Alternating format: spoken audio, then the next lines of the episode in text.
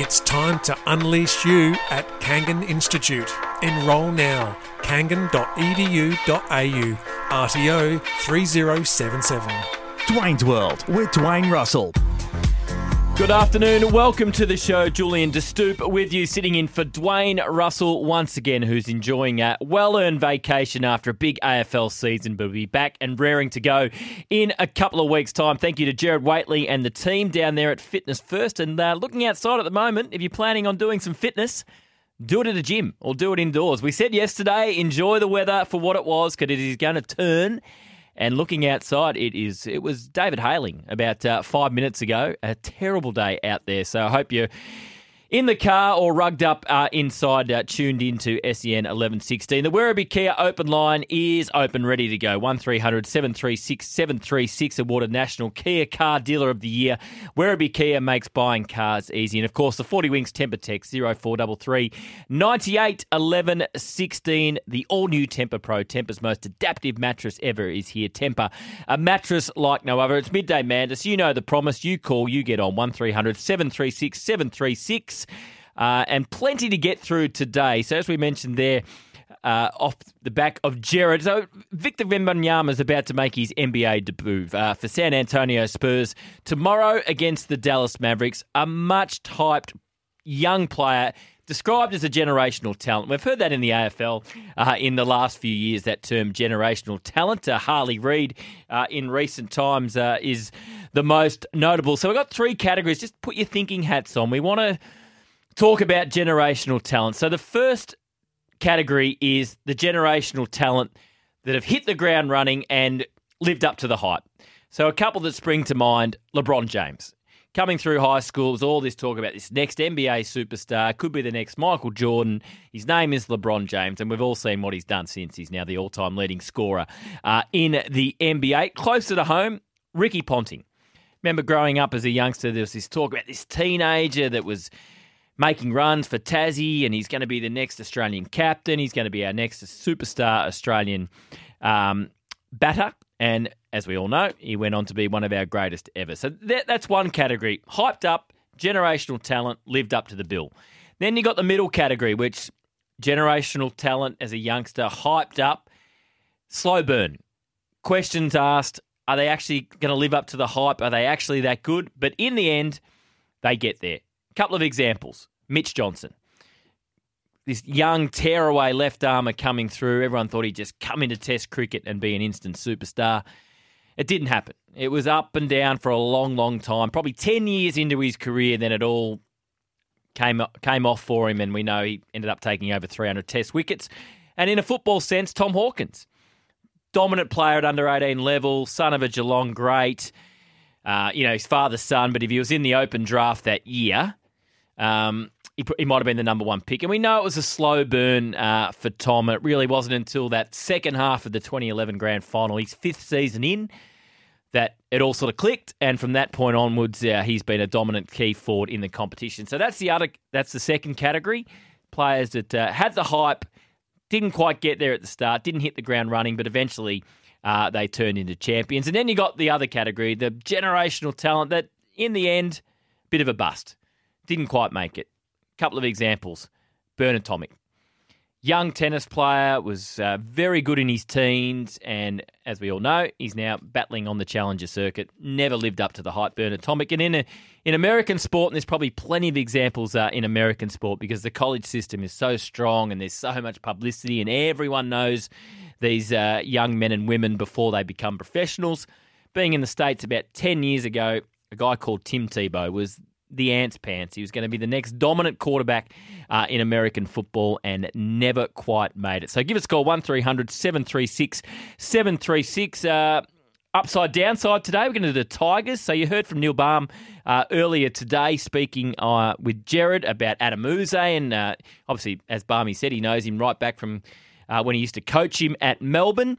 Um, so, what you, what's the upside for the Tigers? What's the downside for the Tigers in 2024? We'll do that uh, out of the one o'clock uh, news today. And also, Demons fans, uh, pretty strong stuff uh, from Mark Robinson. I'll play a grab from Gerard Whateley uh, in a second, but strong stuff from Mark Robinson in the Herald Sun today in his opinion piece, uh, talking about Kate Roffey. She parachuted in and became the Premiership president, and now she's a president under pressure. Kate Roffey is also the president that's gone missing. He went on to write Demons fans should demand answers from the president and not be satisfied with wishy washy commentary from skipper Max Gawn at a paid for sponsorship gig beside a basketball court last Saturday afternoon. Max got tossed the hot potato. He shouldn't have been. Leadership when the sun is shining is easy. Real leadership comes when the fog rolls in. Roffey is lost, lost in the fog. If this was politics and not football, the government would have had a spokesperson up at 7am on Saturday. So, Melbourne fans, do you want to hear from Kate Roffey? And if so, what do you want to hear? Or is it just sorted out behind the scenes, Melbourne? Get it done, and we'll hear from you down the track. Or do you need to hear from someone in a leadership position at Melbourne right now, whether it's Kate Roffey, whether it's Gary Pert, or whether it is also Simon Goodwin? So, Gerard spoke about this this morning. Uh, this was his take on the Demons' predicament right now. Galling though this all is for the coach, Goodwin would have done well and would still do well to address this period himself. In the minutes of the March board meeting reported in the Herald Sun today, the scenario planning was discussed in the event that Goodwin should be removed from the coaching position. They spoke about a capacity to do the job. That's March 2021. By October, Goodwin had led Melbourne to a premiership. It was an outstanding personal triumph given the backdrop, the accusations, and the open questions that were being pondered internally. That alone gives Goodwin a level of vindication. Had the Melbourne board leaked after that meeting in March 2021, it's easy to imagine a world in which Goodwin was indeed removed from the position. The pressure would have been such that the accusations, denied or not, would have scuppered a season. So for Goodwin to have been able to stare that down, that is an enormous personal triumph. For Melbourne, well, they're battling the former president, and that has been constant, constant, and, and never adequately addressed. And maybe that will happen one day in court, and maybe it will happen in a public domain soon. But the Demons are the league's dysfunctional family at the moment, on every level, and they are hemorrhaging by the day as the most damaging material is being strategically disseminated at moments where they are most vulnerable. And Melbourne is most vulnerable right now. So that was Gerard Whateley's take on it on Whateley this morning. Melbourne fans, do you agree or disagree? You're not too concerned if you if you don't hear from key people in leadership at Melbourne at the moment, or do you need to hear from them? And what do you need to hear? Give us a call one 736 736 Got a heap of texts coming through about generational talent. So some great prizes to weigh: e gift cards, double pass to the Cox Plate Eve on Friday this Friday night at Moonee Valley. So get on the phone for midday madness for Work Locker, Carrum Downs, and Pakenham. Unlock stocked and full of value workwear for whatever wherever you work. Visit worklocker.com.au. Just a reminder, our guest today, plenty of cricket. Uh, Marcus Harris is going to join us, uh, the, the, in action, hopefully, weather permitting, at the MCG tomorrow in this Shield game against New South Wales. Uh, Ryan Harris uh, is going to join us later on this hour to talk about uh, the World Cup of course, the Aussies back in action against the giant killing Netherlands uh, tonight. Dean Vickerman, uh, big game coming up for Melbourne United on Friday night against the Jack Jumpers in Tassie, the only team to defeat United in the first seven games this year has been the Jack Jumpers a couple of weeks ago in Melbourne. So we'll talk to Dean Vickerman and AFLW rising star Mia Austin from the Blues. Uh, Key Ford suffered a terrible injury at training. Uh, last year, broken uh, leg and also syndesmosis, but uh, she's hit back uh, really well in 2023 and a big couple of games for the Blues. The Bombers at Windy Hill and then the Saints as they try and jump back into the top eight and make the finals again in AFLW. Before we get to Maddie on the road, we had Chris Anstey on yesterday. So NBA season starting today. First game uh, is uh, underway between the Nuggets and the Lakers, two of the big fancies for the titles. But everyone in the in the basketball world can't wait to see Victor Wembanyama play. This is what Chris Anstey said about the young San Antonio Spur yesterday. Look, he, he's just a fun watch. I'm fascinated. I don't know what his ceiling is. I don't think anyone does yet. But um, the fact he can impact the game at both ends of the floor with his talent and just being so uniquely different, they're going to be one of the most watched. The Spurs this is will be one of the most most watched teams in the NBA this season just because of him. And I, I guess it's a reason before he got drafted, everyone was talking about him being a generational talent, you know, one like we haven't seen since LeBron James. It's exciting. So we want your nominations. So just a reminder the three categories the generational talents that have lived up to the hype from day one, the generational talents that were slow out of the blocks but turned out to be champions, and the generational talents that never quite lived up to the hype. Matty on the road is going to kick us off this afternoon. G'day, Matt. Hey, Jules, how are you, mate? Very well. How are you? Oh, yeah, travelling all right. That is Got- good. I've got one for the for your first category, but just quickly, I just watched that 90 second clip on Victor Wembanyama, and When he blocked the shot hell. and shot the three. how wide are his arms? Good luck shooting a three over him. God. As I was saying, this, as I was, I heard the uh, guy from San Antonio this morning. He's it's it's unfair to say he's a, a rim protect, protector. He's out there blocking three point shots. I'm not even into basketball, but I could watch that bloke play all day. Hey, unbelievable, unbelievable. Who you got for us, Matty? Oh, mate, um, you're probably going to get about another 20 calls on this bloke, but young kid with number 35 on his back at Collingwood's um, turned out all right. I remember hearing about him a couple of years back. Simon Um, Simon Prestigiacomo. oh, he turned out all right too. He did. Very good player. and also, I've got one for you in category three as well. We bought a greyhound about 15 years ago that was supposed to be the absolute bred by this and bred by that and blah, blah, blah. Bloody thing never won a race. I've never heard a greyhound referred to as a generational talent, but I like it. Well, uh, so, how, how many wins does your uh, did your dish liquor have? oh, none. I think, he, I think she had four starts and we gave up. Oh God. Mitch Abaya probably tipped it in every race as well. Um, Matty, thanks for your call. Uh, yeah, Nick Daicos I certainly had on the list. And our late great mate Matt Rendell put it on the agenda very, very early, saying this kid could be one of the all time greats. He's the best young player I have seen. And on the evidence of his first two years, uh, it is hard to dispute that. Uh, for getting us underway, Matt, a $50 e gift card coming your way, redeemable online or in store, thanks to the House of Golf your one stop shop for all things golf. So, plenty coming in off the 40 Winks Tempur. Jack Watts says Chris from Taylor's Lake. So, Sam Walsh, I think, has lived up to the hype so far. As Mick, was, was Sam Walsh ever described as a generational talent? I think he was always described as a really good player coming through. And if you get this guy at your footy club, he'll be great. I'm not sure he was ever described as a generational talent. So, we're talking about guys that are going to be not change the sport, but they're going to be right up the pointy end. And Sam Walsh is, is not too far away from that. Ben Simmons, well, I don't think we can quite judge yet, can we? He's still got a bit to go in his career. Hopefully, that one's coming through uh, pretty strongly, uh, going right back here. Uh, Anthony Bannock and Terry Keys. Of course, uh, Anthony Bannock, number one draft pick, ended up playing, I think, 49 games for the Tigers. Terry Keys was a man child that looked ready to go in senior football at about 17 for Collingwood and then went to Richmond. Never quite got it. This is a good one. Sachin Tendulkar. Yep. The hype about him was huge and absolutely uh, lived up to and more. Gary Ablett Jr., that's a really good one uh, for the middle category. So, was it oh, he probably four years in? They had the big, you know, nearly Mark Thompson lost his job. They had the big leading teams. They put it on Gary, and in 2007, he came out a different player and never looked back. Will Pucovski, and we'll talk to Marcus Harris about Will Pucovski. Uh, that's another really good uh, nomination, and let's hope that uh, he can live up to the hype. But it hasn't been his fault uh, so far that he hasn't. And now I had this one certainly on the list, and uh, one that was much hyped, and he's possibly going down as the greatest ever. So you'd have to say he's lived up to the hype, and that is none other than the great Tiger Woods. So keep your nominations coming through. Give us a call, Midday Madness, 1300 736 736. Anything you want to talk about in the world of sport. Cricket tonight, of course.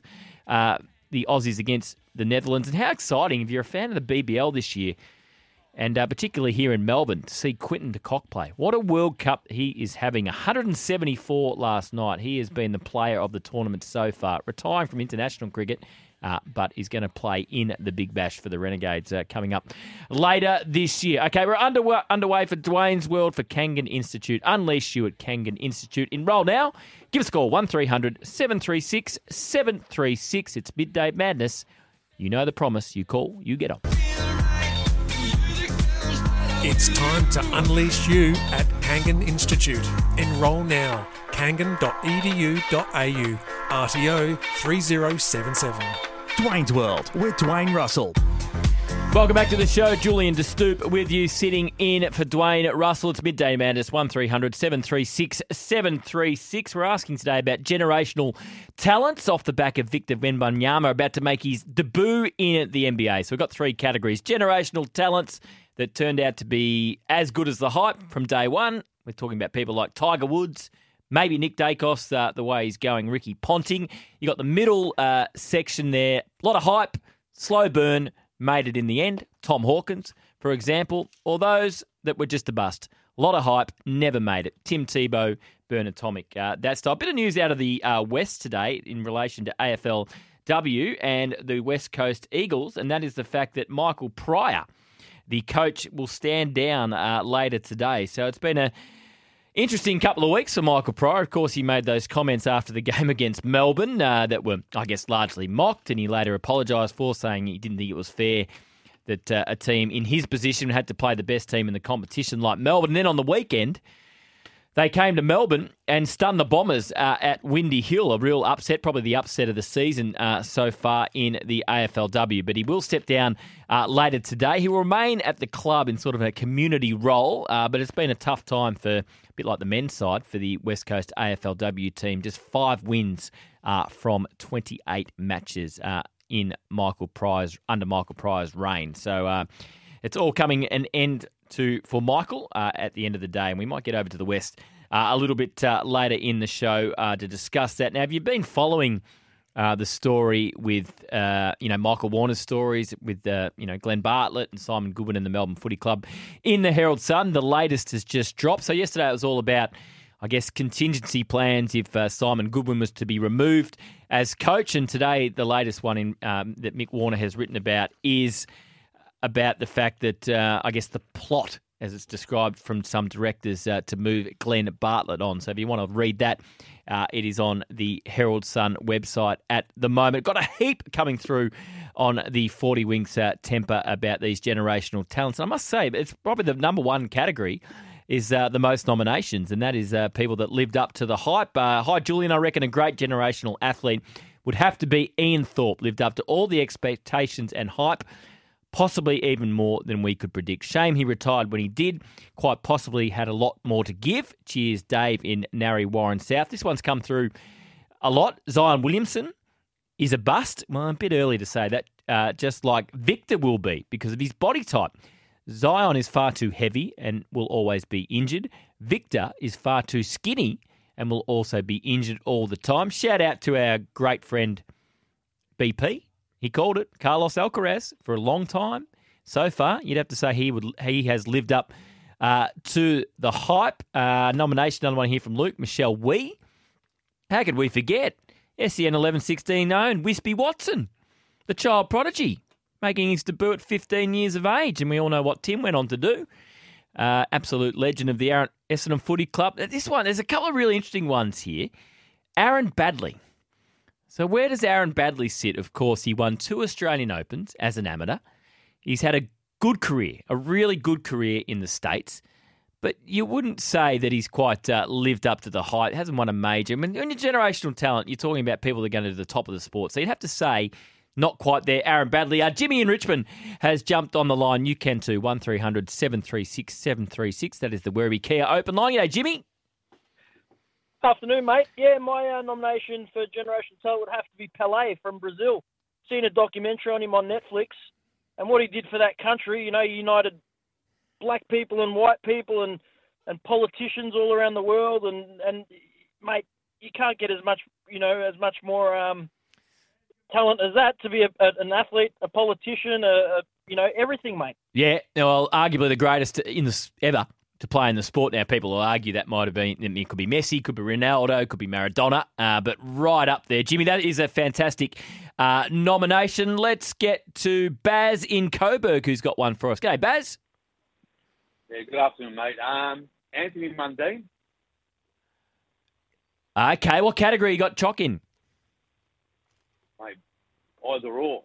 Rugby league or boxing. I think he was that at his top of his game in rugby league and left that to become a world champion in boxing. So Yeah, it's an interesting one. Yeah, you're probably right. I mean, he was a superstar uh, in rugby league and left you know, right at the peak of his powers, didn't he? And he was a very good boxer. So I'm just trying to think. uh, I don't remember the sort of hype about Anthony Mundine, obviously, when he was coming through the grades, but I remember him at the Dragons was an unbelievable player. That's, that's a really interesting nomination, Baz. Thanks for that one. Another one here, uh, category three, oh, Nathan Ablett.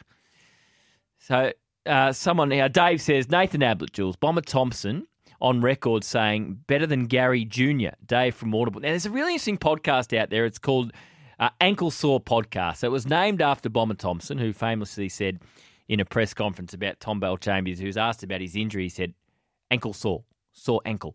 Anyway, these people, the, the guys that run it, and they had Bomber on, and some of the stories, if you search uh, Ankle Sore podcast on YouTube, it goes for about an hour and a half. It's Bomber just talking pure football. It's really interesting if you're a, a footy fan, and some of the stories he says about Nathan Ablett, the things he did at training, and the talent that he had, uh, incredible. I want to touch on a little bit later. He talks why they why he thinks they might have lost Nathan Ablett to footy. It's really interesting. Uh, before the news, and we talked to um, Ryan Harris, a former Australian fast bowler, of course. Uh, Brendan in Melton's got one for us. G'day, Brendan. Hey, Jules, how we go? Oh, good, mate. How are you? Yeah, well, well. Um, I've got one in the blue. So those who follow the NFL will know Aaron Donald, who plays for the LA Rams. Yeah. Came in with a bit of hype, so a bit of a slow burn. His first couple of years are a bit up and down, but he's probably going to retire as the greatest defensive tackle who's ever played the game. Mm-hmm. Yeah. And I can't think of any other players who double and triple teams just to get a block on him being able to sack their quarterback. And he's the reason we won the Super Bowl earlier last year. So he goes down as one that I will always remember as being a generational talent. So. That's a good one, Brendan. Yeah, there's there's so many in the world of American sport, isn't there? I think, as we said, it's because their college system is is so strong and that they're superstars before they even turn professional. So there is a lot of expectation on the ones that go high in the NFL draft or high in the NBA draft, and uh, there's plenty that have uh, lived up to the billing, and that is one there. Okay, let's get to the newsroom. We're going to turn our attention to cricket. We'll take more of your calls a little bit later on. Just remember, two Tigers fans, upside downside for the Tigers uh, coming out of the one o'clock news. But the Aussies are back in action tonight, making to, looking to make it three wins on the bounce at the Cricket World Cup. Ryan Harris will join us on the other side of the break. Very happy to go back down to three. I've obviously batted there a lot over the last couple of years, so um, I feel really comfortable at three. And um, if you know when, if and when Heady comes back in, um, I think that's the best position, position for me to play for this team. I'm not sure who he'll replace at this stage, but. Um, I, I, presume that if he's fit and he gets through today, that he'll play. But um, that decision will be made tonight. That was Mitch Marsh, who's in uh, wonderful form for Australia, of course, making that century in the last game with David Warner. Aussies back in action tonight against the Netherlands, and we know that can be a danger game given what they produced against South Africa. Former Australian fast bowler and SEN commentator Ryan Harris joins us for a McCafe co- coffee catch up. The new McCrispy. It is the next best thing. Uh, good afternoon, Ryan. Afternoon, Julie. Nice to chat, mate. Yeah, you too, mate. Uh, what are you expecting tonight? If Travis Head is available, who do you think makes way in that uh, batting lineup for him? Uh, I think Marnus, I think Labuschagne will drop out. I, I think, um, you know, for what he's he's, he's done, a, a, you know, a role, I guess, so far, he probably hasn't set the world on fire, and he's, um, you know, his strike rate probably hasn't been where they want it to be. But um, he's, you know, with, with the early games, the trouble they were in, he, he you know, he's done a, a pretty good job trying to, you know, get through the innings, I guess, and trying to be that person to bat through. But um, you know, I think with with with Trav coming back, as Mitch Marsh just alluded to, then I think he will drop the three and and and Trav will drop, you know, drop straight into that uh, opening role. You've been watching Travis Head pretty closely as he's been uh, recovering from from that injury. Uh, how's he been going? And I'm sure he's uh, been desperately keen to, to get back in action. Yeah, no doubt about that. He um, he was definitely keen to get back over there, and especially with the team not starting as probably well as they would like. To, you know, as as his words were, were like the other day, it's it's you know it's not great sitting here and not being able to do and do anything and help him. So he he was dead keen to get back.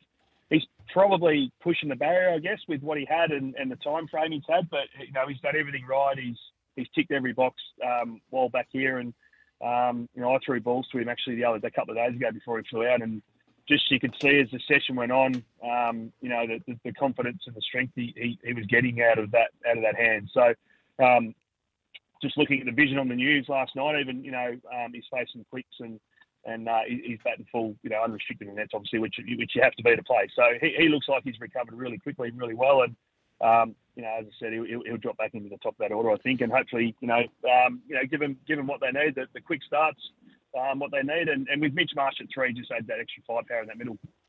What have you made of the Australia's tournament so far? I guess you know, historically in, in World Cups and World Cups we've been successful in, just thinking off the top of my head, 1999, we, we have been slow in these tournaments at times and then built into it. Is that what you can see with this Australian team? Or after those first two performances, were you, were you quite concerned about our prospects for this tournament?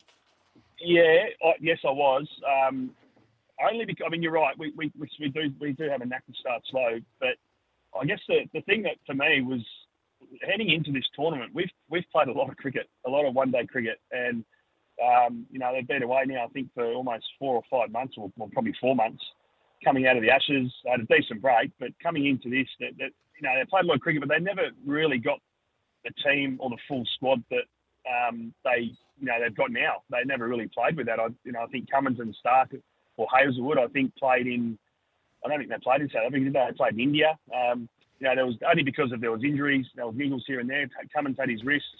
Um, you know, so there was certain. You know, I think Mitch Starc had a, a, a, an injury as well, so they didn't really have their full squad together. So I think as the games have gone on, um, ultimately not not not not uh, great performances, but you can see that they're building nicely and they're building into their, you know, consistency of their squad. Um, and as I said, to put chucking Trav back in there probably completes that. So um, there's no doubt they started slow, but I, I think yeah, what, with what I've seen, I think the other night, albeit it was a pretty pretty pretty good wicket, and and Chinnaswamy um, when they played in Bengaluru was is, a small ground, they still put on a big score and um, you know did well to defend it. But I, I, think they're building nicely. So let's hope that, as I said, with with Travis Head going in there completing the team that they probably are looking for, um, you know they start to fire. I think the bowling's been a little bit concerning. They've mm. conceded a lot of runs, but I guess um, you know, as I said, with those wickets the way they are, we're seeing, you know, huge scores. I mean, South Africa are just, they're, they're, they're, they're, probably the benchmark at the moment. So there's lots of big scores and it's tough for the bowlers, but they just got to find a way. So let's hope that they, you know, they, I mean, they, they started off with Pakistan. Let's hope they kickstart again tonight. Netherlands is a tough, is a danger game. I've, you know, I heard you say that. And they've beaten one big scalp already. Um, let's hope that uh, we can you know put it all together tonight and, and have a big win tonight. I was going to ask you about the bowling. Uh, you know, we've struggled to take early wickets. Uh, you know, Starc, Hazlewood, and Cummins, the combination. Would would you continue with that combination? And in particular, how have you seen Paddy Cummins' performance with the ball so far? Yeah, probably probably not up to where he would expect it to be, but I mean, not definitely not bad, but it's it's probably he, he's probably wanted more. Um, and you know, I think two weeks ago, to be honest, he, he was probably the, uh, and I use this with greatest respect, the weakest link in that team. With you know, um, you know, wasn't the right makeup with, with, having him in there, and he was probably the one that was probably going to make way with Starc doing what he does and his record, and, and Josh Hazler, I think, is the number one bowler or number two bowler. So that looked like him being in a bit of trouble. But I think you know, it, it, he obviously is the captain. Paddy Cummins at his best is no doubt in your in your best team. So and I think with not having another spinner there, and and bringing in a you know an all rounder, which would probably be Abbott or, or, or a Cameron Green, you know, are they are they you know substituting probably a little bit of bowling for a bit more batting, um, and that was probably the dilemma they had. So I think with Travis Head coming in, obviously adds a bit more spin um, to that as well, and the off spin to go with Zampa's leg spin, and um, that that evens probably the bowling unit out a bit more. So um, that that'll be a big help having Travis's offies in there as well. So yeah, look, it probably hasn't been up to scratch, but um, um, you know, I think as I said, uh, it, it, it's I think it's gotten better as the games have gone on. So we'll hopefully see that again tonight. Speaking with Ryan Harris, former Australian fast bowler and SEN commentator for a McCafe Coffee catch up. Does, does he need a rest, Pat Cummins? I know it, it's it's hard at the moment because we need to keep winning and we ha- don't have that luxury in this tournament. But do you think he's going to need a rest at some stage? I think I think he's had a, he had a rest in the after the Ashes. I think he, he missed again. He missed a tour or two with um, with his wrist. So I think that's the break that probably force break that he probably yep. needed. I, you know, I don't think I don't think he's going to, you know, unless unless the makeup of the team isn't right and he's the one to miss out. I, I can't see him sitting out and resting a game now, especially with how each game's almost a mini final. Um, I, I don't see that happening. And, and I think Paddy's Paddy's pretty resilient now. I mean, he's been up other than you know a, a broken wrist or a cracked wrist or whatever he had. He, he's been pretty resilient with injuries. You know, not many soft tissue injuries, not many major injuries. So I think he's conditioned for it. He, he obviously looks after himself really well and prepares really well in between games. You know, probably doesn't bowl uh, a lot during games and saves that all for the matches. So uh, look, I think you know taking on that role as captain, I think he knew he would have known how um, big it would have been and how you know missing games was probably not going to be um, a huge option. so I think you know he, he's he's old enough and, and, played enough cricket now to know what he needs to, to be fresh and be and be ready to go when come game time. How dangerous are the Netherlands? I mean, we saw what they did against South Africa. I was reading uh, their fast bowler Logan Van Beek said, you know, they're even a laughing stock still back in their home country. They believe they can make a semi final. They've clearly got some self belief. Would this how big a shock would it be if they can beat South Africa and then beat us in consecutive matches? Oh, I mean, that'd be that'd be huge, and and and I hope that doesn't happen. But don't get me wrong, that they they have the ability to do it. They have, you know, some of the scores they've put on the board against some of the big nations this this World Cup have been, you know, quite good. They've they've scored 280, 250, close to 300 a couple of times. Um, so they they've no doubt got. Um, you know the, the, the, the firepower to do it and the players to do it. It's just I think what they're lucky at the moment, which we see with a few of the, the, the sort of lower or the minnows as I used to call them, and again I, I say that with the greatest respect, that they, they, they probably don't do it as consistently as they would have liked. So they've been around now international cricket for a long time, and they, and and they have taken down some big scouts. South Africa, you know, being being one of them in, in two consecutive World Cups, albeit one being a T20 World Cup. So they've got the the, the, the um, what's the word the, the players to yep. do it. Um, and that's why this is you know every game of the World Cup's a danger game, no matter who you're playing. So they they they, they definitely can do it. They, as you said, then they've knocked South Africa off, and, and a team that I think at the moment are probably favourites um, are going really well, and they've and they've done them. So that's why it's a it's a yeah it's a huge game for us, and and there's no doubt the players that the Australian squad know that as well and, and, and aren't taking this game lightly. So uh, I, I expect it to be a good contest. There's no doubt about that, but I think hopefully we'll be too strong for them, hopefully. Just one before we let you go, Ryan. You're a big part of the Redback setup these days, hosting WA tomorrow in the Sheffield Shield. Uh, is there an exciting young talent we should be keeping an eye on in this Redbacks team? You know, Henry Hunt's name has been thrown up as a potential top order successor to, you know, Dave Warner or Usman Khawaja. Anyone else in this uh, SA team we should be keeping an eye on? Oh, we've got a couple to be honest with the with the bat. Um, I mean, young Jake Fraser McGurk, who's, who's moved over from Victoria yep. this season. Unfortunately, he's out tomorrow. He's just got a slight niggle in his hamstring, so we have, we're just being a bit cautious with him. But he's probably one who, who scored that record, um, you know, 100 yep. a couple of weeks ago. But I guess, yeah, the other one for me is, is probably Nathan McSweeney, who um, who made a, a, very very good hundred last week against a very good New South Wales attack. And you know, he, he he's one that's being in South Australia now a couple of years. He made the move from Queensland. Um, he's, he's, had some good exposure of the Australia A um, games and, and, and against good competition.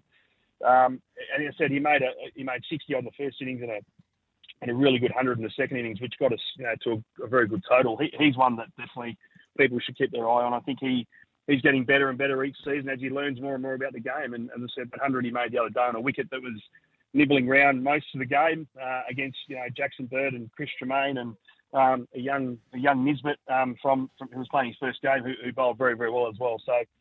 Uh, yeah, Nathan McSweeney. Keep, keep, that keep that name uh, fresh in your mind. I think you'll see a bit of him over the next couple of years. Beautiful. In the little black book, uh, Ryan. Always uh, great to catch up. Good luck uh, with that Shield match starting tomorrow against WA.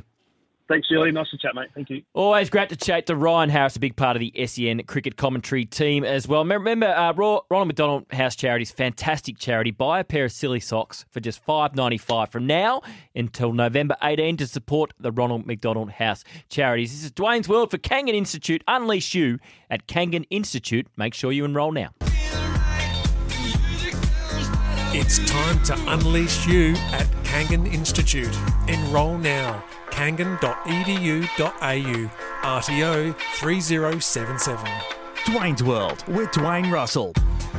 Welcome back to the show. Julian De Stoop sitting in for Dwayne Russell. The 40 Winks Tempur blown up with suggestions of generational talents. Now, a couple here wasn't having a go at Aaron Baddeley. He's had a very good career, as Jack points out. $23 million in prize money, that's US, uh, eight worldwide wins, and got to number 16 in the world. But if you're a generational talent, in golf, it's major wins that people are expecting. So I don't think he's quite lived up to the hype on that one. Uh, and another one, uh, a couple others saying we've been a bit harsh on a couple of people, but it's more about if you're a generational talent. The expectations are you're going to be right at the pointy end uh, of your sport. A few others. Uh, morning, Julio. Uh, what about the Windy Hill hype around Scott Gumbleton? Yeah, didn't quite live up to it, unfortunately, due to injury, says Ben in Adelaide. Another one saying we're being hard on Bernard Tomic was ranked number 17 in the world. That's not generational talent living up to hype. Number 17 in the world. You need Grand Slams. You need to be in the top five possibly number one. So you'd have to say didn't quite make it. Sam Bowie, the man Portland drafted instead of Michael Jordan.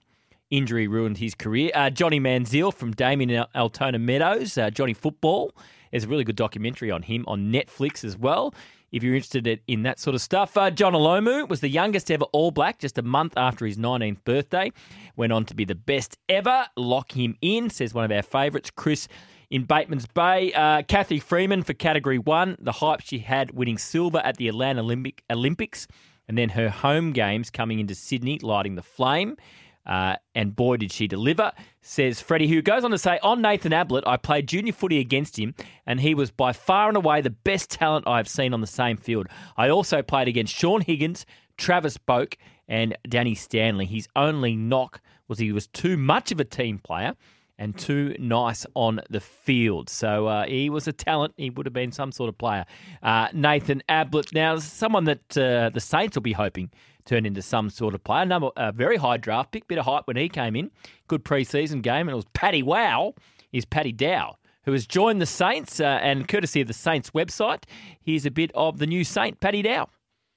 Yeah, so the move started, there was conversations that started a few months ago uh, with Ross and Sauce and their recruiting team. And um, yeah, after chats with them, it made the decision pretty easy and um, the things that I could potentially provide uh, for this club. And um, yeah, so it made it very easy. And when it got done, I was yeah, I was very glad to sort of uh, look forward and get started. Uh, I think it was just there was a couple of text messages from Ross, um, just like providing a bit of support and uh, things like that. And then uh, I know Sauce from Carlton and uh, through my draft, which um, yeah, we had a bit of a relationship, and yeah, he definitely made it uh, pretty easy too. Uh, yeah, I think uh, the first five, six years of my career, I've definitely learned a lot along the way, and um, yeah, I feel like um, I can only improve from here, and hopefully, yeah, provide something for the football club. Uh, I think I've always played my best footy through the midfield, um, so I feel like yeah, that's probably the position that I can add. Yeah, hopefully add some speed. I think that's uh, probably my bit of point of difference, and um, yeah, it was a very good game that second one. It was very close and um, a good atmosphere and everything. But um, yeah, hopefully I can provide a bit of speed for the club. Interesting watch in 2024. Paddy Dow, Steve Silvagni recruited him to Carlton, got him over to the Saints. Uh, can he be a regular senior footballer and make an impact for St Kilda? I think a lot of people wishing good things for Paddy Dow, including Carlton supporters. Uh, this is Dwayne's World for Kangan Institute. Unleash you at Kangan Institute. Enroll now. Coming up on the show, Marcus Harris, Dean Vickerman, AFLW Rising Star Mia Austin, and Tiger fans out of one, upside, downside for 2024. It's time to unleash you at Kangan Institute. Enrol now. kangan.edu.au. RTO 3077. Dwayne's World with Dwayne Russell. Coming up after the one o'clock news, it's upside downside time, and today we're looking at the Tigers. So, what is the upside for the Tigers in 2024? And on the flip side, what is the downside for the Tigers in 2024? Get on the line, Tigers fans. Uh, we'll hear from Neil Balme and take your pro- uh, take your calls. There's plenty of prizes to give away. It's a new era at Richmond. New coach, uh, you know, Andrew McQualter, long-time assistant, interim coach gone. Trent Cotchin's gone. Jack Riewoldt's gone. I don't think the external expectations are going to be that high. So, Tigers fans, what are your expectations uh, for season 24? Just a couple more off the Tempur text on generational talents. Very clever from Slang, nominating Lonhro, of course, the son of Octagonal. So, big uh, horseshoes to fill and certainly uh, did that very well. This is an interesting one from the world of golf. Still time. There's a guy named Ryan Ruffels, best junior golfer in the world from age 10 to 18. Now can't make a cut on Mexico's secondary tour. Very sad, says Brian in Dromana. It's time to unleash you at Kangan Institute. Enrol now. kangan.edu.au. RTO 3077. Dwayne's World with Dwayne Russell. Welcome back to Dwayne's World. Julian De Stoop sitting in for Dwayne, enjoying a much needed and well deserved break. Uh, sun shining all of a sudden. It was hailing when we came on air, but looking a bit better outside here in Melbourne. Uh, we've been asking in the first hour for generational talents. We've got more time to take your calls. Generational talents that have lived up to the hype straight away. Generational talents that were a slow burn, but ended up being champions. All those generational talents that. Uh, never ever lived up to the hype and uh, their careers in the end weren't that good. A nomination here. How about SEN's very own Gerard Whateley, says Chris. Absolutely. From the time that he they tried to kick him out of Colonial Stadium doing the live cross, you knew this boy was going to be something special. He's lived up to the hype. A Rod tells me he was a generational talent, certainly in the third category. Complete flop seen absolutely no talent. Okay, we're going to talk some footy now. Yesterday we started with the Bombers, and today it's the Tigers' turn for this. Down, up, down, up, down, up. Come on, more energy. Oh, that just gets you going, doesn't it? Beautiful choice from Mitch and uh, A Rod out the back. So it's what's the upside and what's the downside for the Tigers in 2024? Get on the line 1300 736 736. Werribee Kia Open Line awarded National Kia Car Dealer of the Year. Werribee Kia makes buying cars easy. Tigers fans, what's the upside? What's the downside? What's the expectations? Before we get to Sam in Kalkallo, who's jumped on the line, let's have a listen to Neil Balme this morning. Uh, he knows Adam Yze better than most. He coached him uh, at the Demons back in the 1990s, and uh, it's fair to say he's glass half full on the new coach and the club's prospects in 2024. Well, the challenge in a lot of ways is to look at our list and say, what is it? We've got quite a few settled players. Now, with a couple of our really champions and older blokes going, it makes it an opportunity to play the next slot. And then we look at it and we see a dozen or so kids that we've really hardly played and we really think can play. Now, we could be kidding ourselves because they haven't actually done it, but certainly a reasonable percentage of them will. And that's his challenge. Figure that out. Who's who's next in? Where do they play? Relate it to what positions are available, etc., etc. And if you can just get them to buy in. But I think the good thing is most teams play similarly and but he'll come in with his own extra ideas, which will give us a chance to be even better than we are, I think. Um, and and that's that's what he'll bring. And the challenge is to make sure he connects well enough. But as I said, the way he's there, he's going to. There's no doubt that if players don't like the way he behaves, I'll be really surprised. Yep.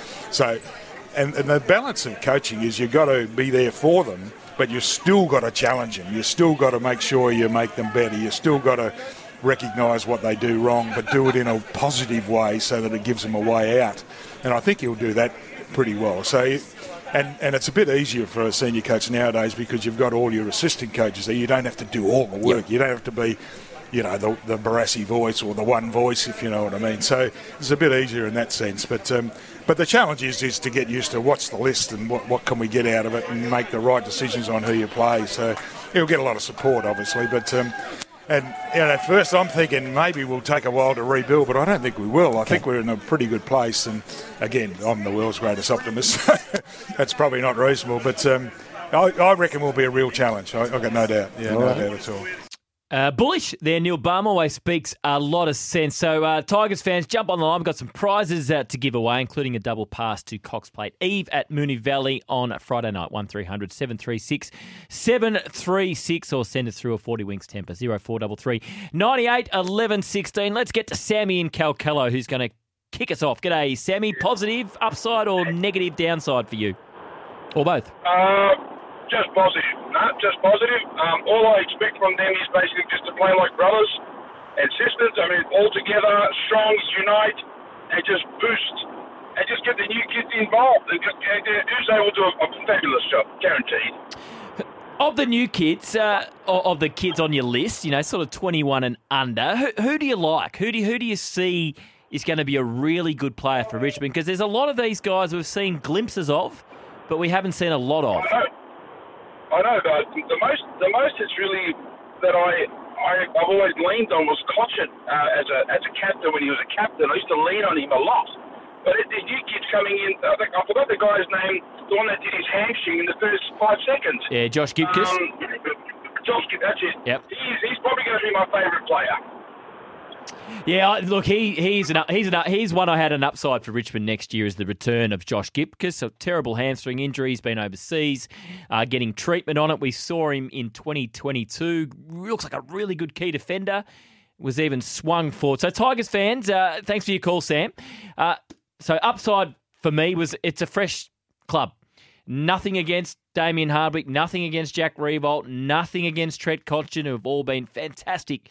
Well, servants is an understatement. They've been legends of that footy club. But it probably was time for, for mass change at Richmond. And, and we've seen what happened at Collingwood. Not saying they're going to be premiers in the next couple of years or even in the top four next year, but Collingwood had even bigger change. You know, new president, new CEO, uh, new coach. You can see sometimes that clubs just need a freshen up when they've had uh, people there for a long time. So I think that's an upside. A new coach coming in with new ideas, new assistants uh, as well. Certainly at either end, Josh Gibcus was one I was going to mention. Uh, you know, looks like the best credentialed young player on that Richmond list. Sorry, it was Jacob Bauer who did his hammy in the first five seconds of his debut, not Josh Gibcus, who suffered it in the preseason uh, last year. And of course, at the other end of the ground, at the other end of his career, if he can be fit, Tom Lynch is a massive upside for Richmond next year, and they need him to be. But no Jack Riewoldt down there. You know, Samson Ryan still a, a young, developing uh, ruck.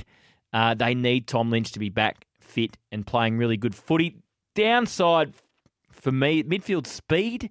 There's enough speed in that Richmond midfield. You got you know, Prestia, Ross, Martin when he's in there, Taranto, Hopper, Graham. Is there enough leg speed in that Richmond midfield? I know Adam Yze's big on ball movement, and they'll probably play offensively a little bit differently than they have. And also, so Richmond fans, of the kids, which ones are you confident about? So you got Gibcus, you got Maurice Rioli, Hugo Ralphsmith, Thompson Dow, Coulthard, Ryan, Mansell, Cumberland, Sonsie, who looked really good uh, towards the end of 2022. Didn't get a look in this year and got a hefty suspension at uh, VFL level. Uh, Bauer and Young. Which one? Sam Banks, Tom Brown. There's a lot of young players at Richmond that we've seen a little bit of. Some look good, others we haven't seen much. Some there's doubts on. So Richmond fans, let me know which of these young players you're you're really confident of that will have a big impact uh, under Adam Yze from uh, next year onwards. Give us a call one 736 736. Josh Jenkins uh, on Trade Radio a couple of weeks ago. He he fears for Richmond next year. He thinks they could even finish bottom of the ladder. Uh, he just thinks it's you know they're, they're refreshing. They've come through a really strong era. They've lost some really good players, and and of those premiership players that are, that are still there, have uh, how many have peaked and are, are past their best? You know, we've seen the best of Kamdyn McIntosh. You know, Marlon Pickett hasn't been in the system that long, but he's in his thirties. Uh, Dylan Grimes at times looks like he was really struggling uh, this season. Nathan Broad had a good season. Toby Nankervis, obviously Ivan Soldo traded. There's talk of Sam Naismith coming in, uh, the former Swans ruckman, as a bit of a a backup uh, there in case uh, Toby Nankervis obviously doesn't. He's had some problems with his body as well. So, Tigers fans, are you confident? Are you uh, hopeful, or do you think it might be a bit of a struggle next year? I guess one of the other upsides for Richmond as well is the fact they did finish in the bottom six this year, which on paper uh, means their draw uh, should be a little bit better. So plenty coming through off the uh, 40 Winks Tempur. Would love to give you a call as well. We've got that uh, double pass uh, to give away to uh, Cox Plate Eve at Moonee Valley on Friday night. So uh, one here saying that uh, Rioli, Ralphsmith, Gibcus, Dow, Cumberland, Young confident they're going to be good players. Now, I, I didn't name all Richmond's midfield there. I was just saying the ones that probably do lack a little bit of leg speed. Obviously, Shai Bolton and Liam Baker uh, do have leg speed, good players, uh, and are certainly going to be you know real pillars of this new generation uh, under Adam Yze. Tom Lynch fit all season is an upside uh, for another one here off the 40 Winks. Uh, Tempur Trout. This is the man I was hoping would call in. Trout, upside, downside, all the above for the Tigers next year, please. Well, the upside is we've got three cups in the bank, all right, and in the last six years, so that's a positive. That's pretty So handy. A bit of a, yeah, we're a bit of a rebuild at the moment. We get Cozzy comes in, and, and everyone talks football, and they say, oh, he's not that good. We need someone to place Jack. He just has to get the ball to the ground, and our young fellas will come running in.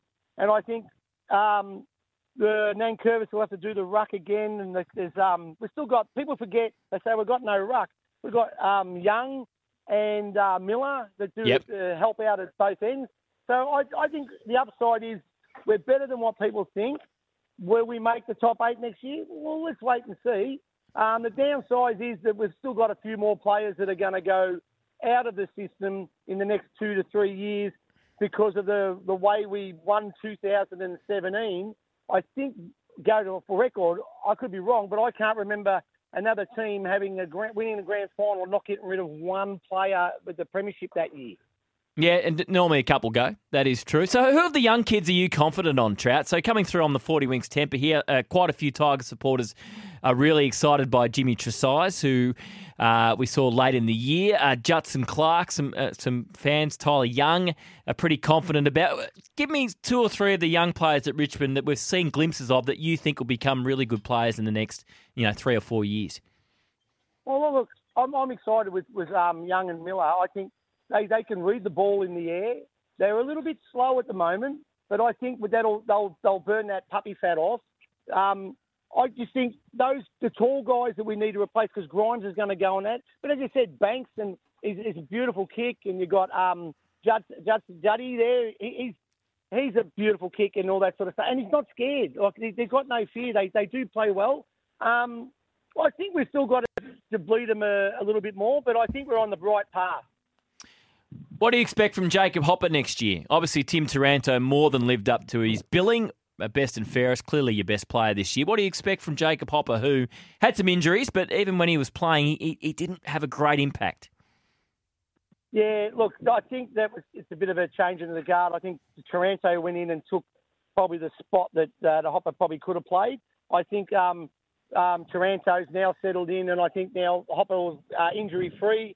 Um, he doesn't have to do exactly or more than what Taranto does. He's just got to, you know, get as, just as much uh, ball and then knock the ball around and use the body a bit. I think. I, I, just, I don't think you can compare him to the same players. So, uh, finals next year or not, Trout? What do you think? I would say, well, look, I'm I'm an optimistic man, and I think uh, I think uh, we'll make the top eight. I think we'll, we'll move back in. We've got a uh, moved into that section where you get the bottom six get a bit easier draw. Yep. I think that'll help us. I think if you look at our season in a nutshell, as as bad as we've played sometimes, we're in games. That's true. Yeah, no, you had a, a, number of losses by you know four goals or less, so you're not that too too far away. Uh, Trout, thanks for your call as always. Uh, Couple of tickets to Cox Plate Eve are there for you uh, if you want them. Samson Ryan, another one here coming off saying, needs to add about uh, 30 kilos. I'm not sure 30 kilos. He might be a bit top heavy. Another one here saying, well, Tommy Lynch is healthy. He was at Sandy driving range last night. Well, hopefully he's hitting the ball nicely and uh, geez, it's a big, big upside for the Tigers if he is back fit and firing next year. Let's get to Yusuf in Broadmeadows. G'day, Yusuf. G'day, matey. How's things? I'm well. How are you? Yeah, not bad. Just um, obviously, I'm a Brisbane Lions supporter. I just want to touch base on the Lions. You know, just where to really from here now with Chris Fagan and Lachie Neale. Do we go on and play in another grand final? Can we get over the line? Do we play more games at the MCG? You know, we don't really have a big body mid that can kick goals. Do you train Cam Rayner for the preseason to get him to be the big time midfielder to kick goals from 55? Lachie Neale clearly needs some help around the ball. Hugh McCluggage and Josh Dunkley go missing. I'm not sure if Josh Dunkley kicked many goals this year. We'll obviously get Will Ashcroft back, which is good. You know, not too sure on Joe Daniher and Eric Hipwood as well. You know, maybe one of them needs to get dropped every now and again just to earn his spot in the side. And also Jack Gunston. Just wondering why Chris Fagan didn't pick him to play in the grand final. Like, the three-time premiership player. Why wouldn't you play him? Why would you bring him to the club if you're not going to let him play in the finals? Well, who are you, who are you leaving out for the grand final? I mean, their their form was solid, obviously really good. They won their finals. They got through to the grand final. They were kicking big scores. Who are you leaving out of that side in the grand final to bring Jack Gunston in? You you take out Eric Hipwood. You can't take out Eric Hipwood. He's been your staple alongside Joe Daniher for the entire season. I think he's a little bit inconsistent, to be honest. You know, he, he shies away on the big stage. He's still a little bit young. He still needs to fill out his frame. I think he's slightly slightly undersized, not in height, just in width and, and, and thickness. Um, Joe Daniher's all good, but yeah, I, I think Eric Hipwood really needs to step up if, if we're going to go on and win a flag. Look, there's no reason you can't be right there again. Your list is great stage in terms of age profile. Joe Daniher's coming off his uh, best season. And look, yeah, Josh Dunkley. I think you're a bit harsh to say Josh Dunkley goes missing. I think he had an excellent season. He's not a goal kicker, never has been, and probably never will be. But I thought he was excellent support for Lachie Neale this year. And well, Lachie Neale won the Brownlow, so I think the supporting role of, of Josh Dunkley worked beautifully uh, for the Brisbane Lions. Thanks for your call, Yusuf. Keep your calls coming, 1300 736 736. Tigers fans, if you've got some more upside downside, we're doing it for Work Locker, Carrum Downs and Pakenham. Workwear for wherever you work. Uh, give us a call, 1300 736 736. We're going to talk some basketball uh, later on this hour with Dean Vickerman. Now, first NBA game of the season has been one run and done. If you don't want to know the score, as Drew Morphett would say, just uh, turn the telly down, turn the radio off for a minute. Uh, so it was the defending champions, the Nuggets hosting the Lakers, and the defending champions started the season beautifully, winning 119 to 107. Uh, Nikola Jokic just a little bit slow out of the blocks today. 29 points, 13 rebounds, 11 assists. Jamal Murray 21 points for the Denver Nuggets. For the Lakers, LeBron James top scored with 21 points, 8 rebounds, and 5 assists. So a good start there for the defending champions, the Denver Nuggets. Plenty more NBA games today and tomorrow as we get ready for the much anticipated debut of Victor Wembanyama. Spit that out properly. There's plenty more nominations for generational talent as well uh, off the 40 Winks 10. But We've got a Cygnett Boost power bank to give away as well. So keep your calls coming. 1300 736 736 on the Werribee Kia open line. This is Dwayne's World for Kangan Institute. Unleash you at Kangan Institute. Enroll now. It's time to unleash you at Kangan Institute. Enrol now. kangan.edu.au. RTO 3077. Dwayne's World with Dwayne Russell. Welcome back to the show. Julian Stoops sitting in for Dwayne Russell. I'll tell you what, there is never a dull moment in the West when it comes to the West Coast Eagles. Dockers, bit dull in 2023. West Coast, on and off the field. AFLW, AFL, plenty going on. And the man that is all over it is Tim Gossage, SENWA breakfast host, of course, who joins us this afternoon. Uh, morning your time, Goss. Uh, hello, Jules. Yes, good morning to you. Yes, the West Coast Eagles are an all or nothing type of club. They Yeah. either win flags or have, have drama, and Fremantle, well, they're just plain Jane. They don't do much. Mid table mediocrity is not something West Coast do, is it? no, they do not. They command headlines uh, in big, and they go in. They go in uh, big moments, or they go completely under the radar. so, how's this news been met in the West today that Michael Prior's time is up uh, with the AFLW team? Interesting because it comes a couple of days after probably the best win the club has had in its AFLW history. Yeah. Um, put it this way, I received a call literally five minutes before going off air with Scotty doing breakfast this morning. Scotty Cummings over here. Uh, bloke said, "You don't know where this has come from, but uh, Michael Prior is about to stand down." So I threw a line out, so there was news coming out of West Coast.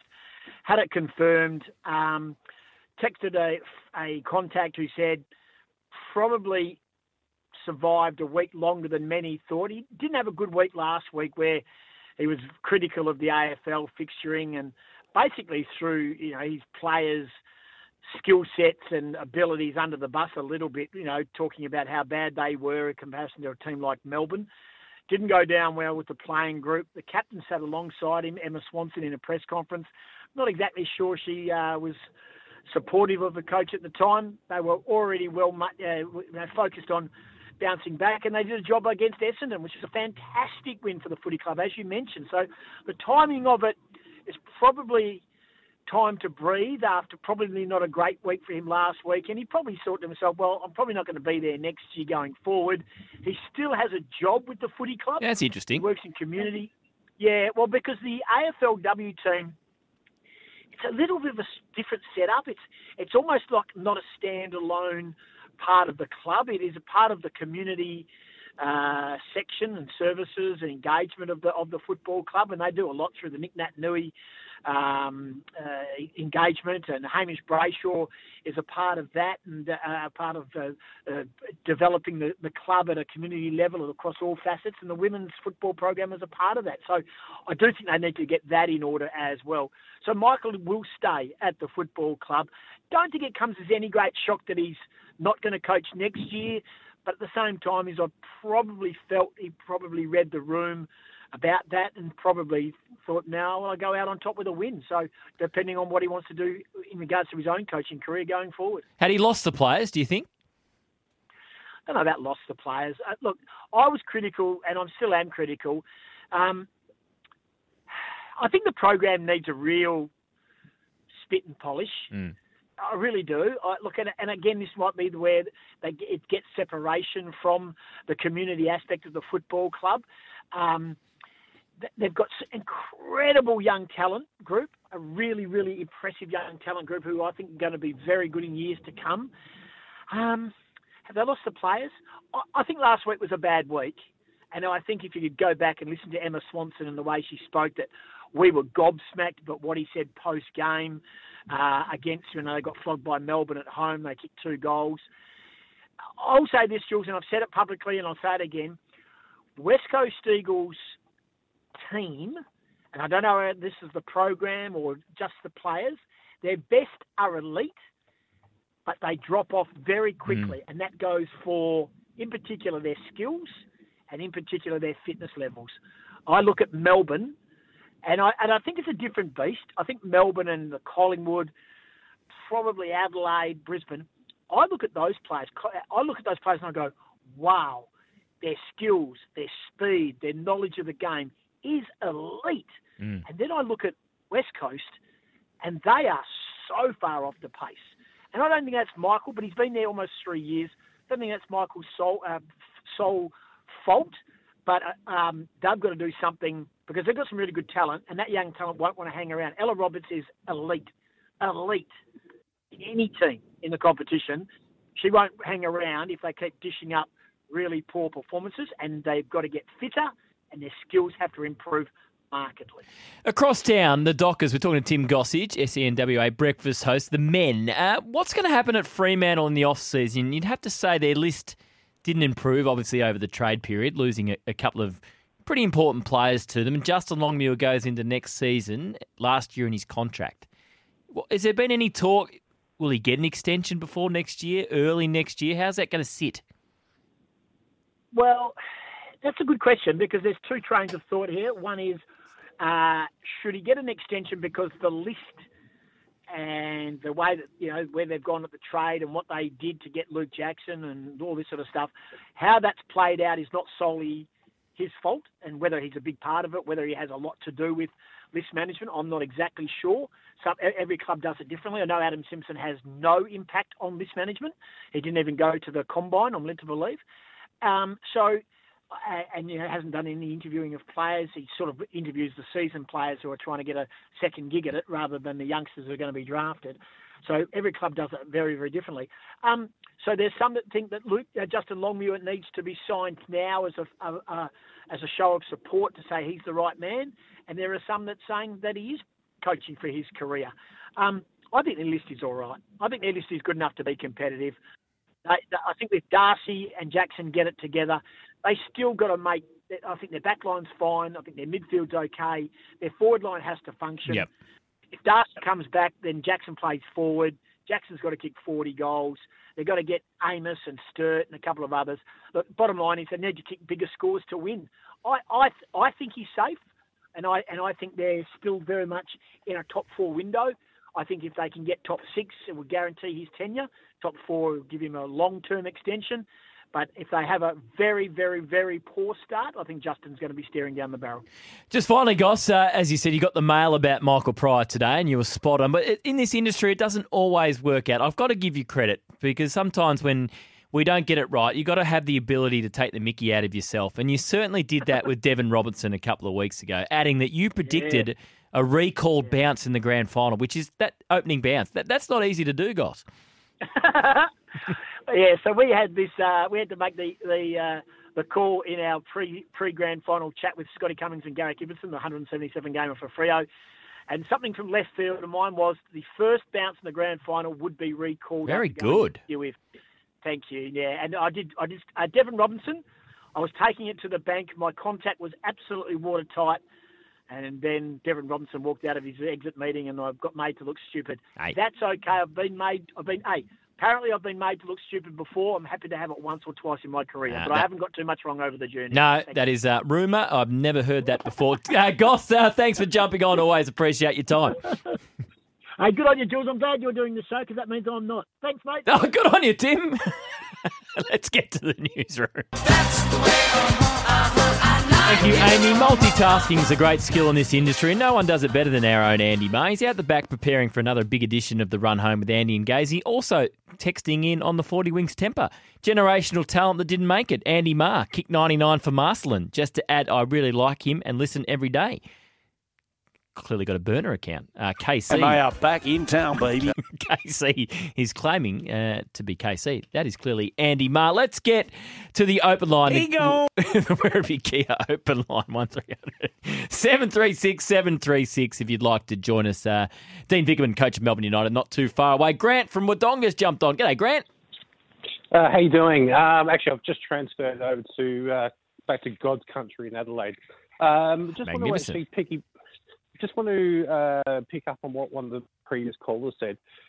If we look at like Daicos and say Luke Pedlar and and these new sort of like midfield players coming in, they're skilled. They're highly skilled, but they're also athletic as well. I think personally, I think that's actually changing the game. Is that we're going rather than going back to the athletes that we had in the early 2000s, we're going to we're going to a more attractive sort of skilled game rather than seeing players just run around up and back, you know, creating um, stoppages. We've got these skills that make the skilled, more skilled players that we're turning into athletes that make the, game more attractive. It's a good point, Grant. You- You're right. Certainly, there, in early 2000s, all the vogue was the athlete, wasn't it? You look at, you know, Kouta and, uh, you know, Trent Croad and these sort of players. The, it was almost athlete first, footballer second. And then you had the ones that sort of broke the mold. If you look at a Sam Mitchell, for example, but I think you're right now that the game, if you can't kick the ball in today's footy, you're in all sorts of trouble with the the amount of pressure that's on the ball carrier, uh, all these sort of things. If you can't kick the footy, uh, you're in big trouble. And uh, Luke Pedlar, as you mentioned, there's a good example. Thanks for the call, Grant. A Cygnett Boost power bank valued at forty four ninety five coming your way. Cygnett Boost power bank will keep your phone, tablet, and earbuds powered twenty four seven. Just a reminder, Beaumont Tiles is giving away a trip to two to American footy's biggest game worth over seventy grand. Just shop in store at Beaumont's before number, November 12, and you're in with a chance. T's and C's apply. Coming up after the break on Dwayne's World for Kangan Institute. Unleash you at Kangan Institute. Make sure you enrol. Now, the coach of Melbourne United, Dean Vickerman. It's time to unleash you at Kangan Institute. Enrol now. kangan.edu.au. RTO 3077. Dwayne's World with Dwayne Russell. Welcome back to the show. Dean Vickerman to join us uh, in about 30 seconds' time. Uh, just quickly to uh, attempt a text here. I wasn't saying Anthony Koutoufides was an athlete first and a footballer second. I was just saying, given the football he produced and the athletic qualities he had, I probably didn't explain it properly, that then recruiters did look for the athlete. Uh, so I wasn't saying Kouta um, was not a skilled player and was certainly uh, a player that uh, was just recruited for his athleticism. Um, but uh, just to clear that one up, Dean Vickerman not too far away. Just a few more off the 40 Winks uh, Tempur. We did uh, upside downside for the Tigers. Uh, we got some calls and plenty of text. Uh, one here saying uh, Richmond are going backwards before they go forwards for the reasons you've outlined. I believe Hopper and Taranto was sold a lemon by Damien Hardwick too, says Josh in Bundoora. Uh, Ash says if Adam Yze can get the ball into the forward line efficiently, the Tigers could still be anything. They actually got the ball forward a lot in 2023, but wasted it. They've got the cattle. They just need to get the ball through the big sticks. Uh, Michael says, uh, starting off saying you have three cups, cups in the back bank is like Essendon saying they've got 16 in the bank. It's irrelevant for 2024, says Mike. In Diggers Rest, uh, Dean Vickerman and the Melbourne United are flying at the moment. Top of the table. The only defeat they suffered was at the hands of the Jack Jumpers. They go down to Tassie on Friday night to play them again, and they face the Hawks at John Cain Arena on Sunday. Make sure you watch the Hungry Jacks NBL live on ESPN. And Dean Vickerman joins us this afternoon. Afternoon, Dean.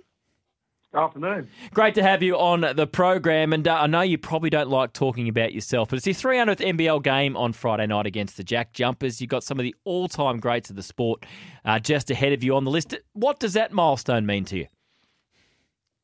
Um, yeah, you know, it's it's kind of fun seeing your name against um, some guys that very early in my career either coached me or you know were a part of my development as a coach. Um, so yeah, that, part's enjoyable. I, I you know I see the 300 and actually you know kind of double it. Say yeah, I spent 11 years as an assistant coach and a few games as a player, and so you know just being around this league for 20 years and seeing the growth is pretty cool. Has it gone quickly? Yeah, well, you look back and you know that we're celebrating the the '93 uh, Tigers championship this weekend, the 30 years, and um, so yeah, I was I was with the team the year before in '92 when we lost to the Magic, and you know still just remember you know um, that time, and it doesn't seem that long ago. Yeah, it's great that you're celebrating. Uh, that was a fantastic team and a, a, a fantastic grand final series. Uh, celebrating that on Sunday. As we said, it's a really bit good start to the season. Just one defeat so far, sitting on top of the table. What, what, what's pleased you most so far with the way the team's performing? Yeah, you know, we haven't had our full roster on the floor yet, so um, you know, covering for uh, JLA to start with, and, and you know now Delly going down for a few games, and so you know just the ability to step up. Last year when we had some injuries, we weren't able to cover uh, those positions. Um, we've got a high IQ team, so you know even on these double weekends, we've had very limited preparation for games, but this group's been good enough to just watch video for five minutes and be able to execute a game plan. And defensively, uh, really strong so far as well. You mentioned uh, Matthew Dellavedova there, missed uh, the, the two games on the weekend with concussion. How's he coming along, and when do you think he'll feature again? Yeah, tracking well. You know, passed all the con- concussion protocols that he needed to. They put him through pretty extensive testing yesterday and got a, a big tick on that one. Um, yeah, got into some non-contact part of practice today, and so um, yeah, we just got to ramp him up with some contact. Um, you know, planning on having him back for next week. You mentioned uh, JLA before. Back in the team, you've been managing his minutes the first couple of games, and Ariel Hukporti uh, started the season in sensational uh, fashion. Uh, it's probably a nice problem to have, but balancing their time on the court together, how much court time they get, how, how difficult is that going to be? Yeah, I think it's been good for Joe to, you know, we play him 15 and you know 21 in the in the first two games, and just as he comes back into it, you know, if we had stretched him much further than that, I think there was you know some risk. So you know it's been fantastic. But Ariel's deserved every minute he's played for us this year, and he's been outstanding. So to have those guys split minutes for uh, maybe this weekend as well, and then we just want to get some reps where those two have the ability to spend some time in practice playing together and see what that part looks like as well. Speaking to Melbourne United coach Dean Vickerman, coaches his 300th NBL game on Friday night against the Jack Jumpers down in Hobart. As we mentioned, it's been a really strong start to the season, and we hear you know sort of football coaches say that they don't really get a read on the competition sometimes until everyone's played everyone once or you know the halfway mark of the season. For you, when what stage of the season do you think it really settles down and you can assess how well your team's going, who are going to be the teams there at the business end, and, and maybe the teams that, that won't quite be there? Yeah, you know, we're just coming off this first quarter of the season, and you go six and one, and you're obviously pleased with the outcome of, of that one. But there's so much growth uh, left in in this team, and um, you know, the schedule. Everyone's got a different schedule at this time of year. So I, think to me, once you reach that halfway mark where you, where you have played everybody and you've played, um, you know, a number of top four teams, you can kind of really assess yourself. And there's a bunch of different styles in the league this year as well. So you may do well against one style and not so well against another. So yeah, I think mid-year will be have a fair indication of where everyone's at. What makes the Jack Jumpers such a difficult team to play against? We know Jordan Crawford, Milton Doyle, that partnership is looking really good at the moment. They scored 25 and 18 respectively when you played them a couple of weeks ago. But overall, it seems like maybe externally people underrate them a little bit, the Jack Jumpers, but the way they've started this season uh, has been really impressive. Yeah, you know, it starts with their with their physicality and their disruption defensively. They they're going to try and force you into making mistakes. Um, if you're good enough to handle their pressure and be able to pass the ball through it and and um, execute how you cut off it and how you shoot the basketball, you you know you give yourself a good chance. And, and then there's a rhythm that they play with down in Tassie and the, crowd excitement that you can't just let a, a run stretch out very long as well. You need to be able to stop it with great execution, a timeout, um, you know, a big play offensively as well. So, um, but yeah, they have um, you know those two guys, Crawford and, and Doyle, who are elite one-on-one players, are a great system team. Um, but then you've got two guys that can break out of it and just get it to get their own shot as well. You mentioned that there's so many different styles in the league this year. Is that from the teams that have maybe changed coaches or changed personnel significantly, or have you even noticed some teams that haven't had that much change, whether it's coaching or players, that have, have tweaked their styles as well? Yeah, I just think that you know having different coaches in our league, having you know um, you know, the Sydney coach come from the NBA and the G League, and then New Zealand coming from Israel, and you know, we're just bringing in lots of different flavors.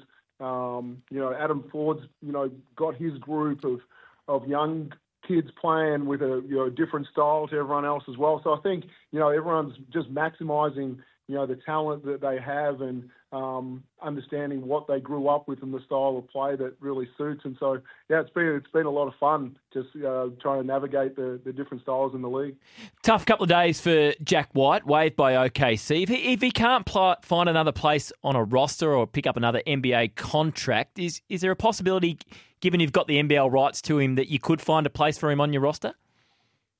Yeah, I guess there's always a possibility, but um, you know, he's too talented. You know, right now at this stage of his career to win a to be a part of an NBA championship team, and um, you know, I'm sure there's a at least a, a two way out there for him, if, if not a full roster spot. But um, again, you know, we've built a great relationship with him, and if there was ever a chance to to bring him back to Melbourne, if the NBA didn't work out, we'd always entertain it. Dean, congratulations, 300 games. It's a, a magnificent uh, achievement, as you say. A, a, lot of other basketball there as a player and an assistant coach. Uh, good luck on Friday night and also back here on Sunday against the Hawks at John Cain Arena. Thanks for your time. I appreciate it. Thank you. Great to chat to Dean Vickerman. So Friday night it's against the Jack Jumpers in Tassie, and then back home Sunday 2 p.m. at John Cain Arena. Six and one Melbourne United take on the Hawks. Of course, if you want tickets, get them at ticketek.com.au. It's time to unleash you at Kangan Institute. Enrol now. kangan.edu.au. RTO 3077. Dwayne's World with Dwayne Russell. Welcome back to the show. Julian De Stoop sitting in for Dwayne Russell. Plenty to come after two o'clock. Uh, Australian and Victorian opening batter Marcus Harris will join us. Can he get his spot back in that Test team uh, when David Warner retires? Uh, he just needs to make runs this Sheffield Shield season. Gets another opportunity tomorrow, uh, weather permitting, of course. The Vics take on New South Wales at the MCG. Tough start to the Vics and the Shield. Lost both matches by an innings. Uh, hopefully they can turn that around, starting with the match against New South Wales also going to chat some AFLW uh, with one of the Rising Star nominees this week, Mia Austin from the Blues. Key forward, kicked a couple of goals uh, on the weekend in a big couple of games for the Blues. Sit ninth at the moment. They take on the Bombers at Windy Hill and then the Saints to come as they try and push back uh, into the top eight. Just a couple more off the 40 Winks uh, Tempur. We were talking to Tim Gossage before about the Dockers. Uh, Phil from Abbotsford, Abbotsford says Freo will get their improvement from within got a nice group of under 23s. Yep, they do have some young talent, young list, but I think as Goss said, the uh, forward line, they need a bit more out of that. Uh, and uh, if you look at Will Day, Jai Newcombe, etc., top draft picks are overrated when compared to development of the players uh, when we're talking about the number one pick, uh, says uh, Jeff. So plenty coming up after two, straight after Marcus Harris. It's time to unleash you at Kangan Institute. Enrol now. kangan.edu.au. RTO 3077. Dwayne's World with Dwayne Russell.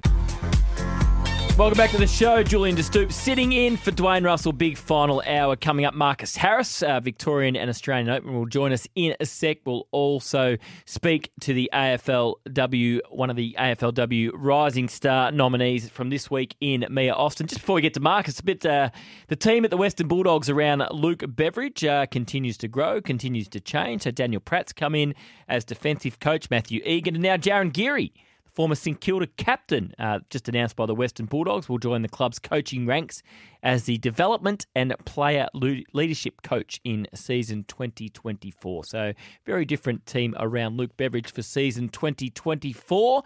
But it's cricket season, and the Vics are back at the MCG tomorrow. They take on New South Wales in the Sheffield Shield. And opener Marcus Harris has been good enough to join us. Afternoon, Marcus. Hey, mate, how are you? Very good. Uh, great to have you on the show. Uh, fair to say, though, it hasn't been the ideal start to the Shield season for the Vics. How's the mood in the camp? Uh, yeah, it's actually pretty good considering the start we've had in the uh, red ball stuff. Um, obviously, a bit of a disappointing start, but um, I think we've been playing all right in the one days, so the the mood's still good around the camp. Um, and I think with a young group, the bo- the boys don't hold on to too much, so um, we're ready and raring to go tomorrow. Good news this morning. Chris Rogers saying Will Pucovski's fit and ready to go. I'm sure, like everyone in Australian cricket, you'd just love to see this young man get an extended run at it, and particularly for you, uh, batting with him at the top of the order for, for a long time to come. Yeah, that would be nice. Um, yeah, we'll have to see how he goes. He's um, played, obviously played the first game and didn't play last week, so um, it's good to see him back out there for tomorrow, and hopefully he can string a few games together. How nice has it been having Peter Siddle back in the in the lineup and around the group? Yeah, it's great to have Sids back. Obviously, have someone with um, experience like he has. Um, he's brilliant. And then, uh, like last week when Scotty Boland was rested, we had to be able to have someone like Peter Siddle come in. It's brilliant. So he's been really good around the group. Uh, really good for the younger boys as well to learn from, and um, his energy is infectious. So he's been good to have around. Bit of a different calendar this year with the you know the Test summer and the BBL starting later, not until mid December, which gives you a really nice long patch of red ball cricket. Does that does that make life a little bit easier? Yeah, it, it is good. Um, obviously, with the World Cup, things have been pushed back a little bit, so um, it is good just to have a nice block of games before all that sort of stuff kicks off. So um, I think we've got six Shield games before the first Test is played, which is not until you know mid to late December. So um, there's still plenty of time before then. So give everyone a good chance to have a good hit and be ready and raring to go by um, the middle of December. Personally, you've been around the Australian team, you know, for a couple of years now since your last Test match. How how difficult can that be when you're around the team a lot, but you're not playing? Just to you know to get back going when you when you actually do get back out there and play some matches? Oh, like it's not it's uh, not ideal. You would lo- love to be playing, but it could be a lot worse. You could be um, not around the group at all. So I've been fortunate to be in the group the last couple of years and um, be a part of it with the boys over a successful period of time. Um, we've been playing some good cricket. So, um, like I said, it's not I you'd prefer to be playing, but like I said, it's still been nice to be in the squad and be around and trying to get better and trying to learn from you know the, the brilliant players that we've got in that team. So, um, yeah, it's been it's been a good couple of years, even though without being able to play, to still be part of the group. Has it been frustrating at times though?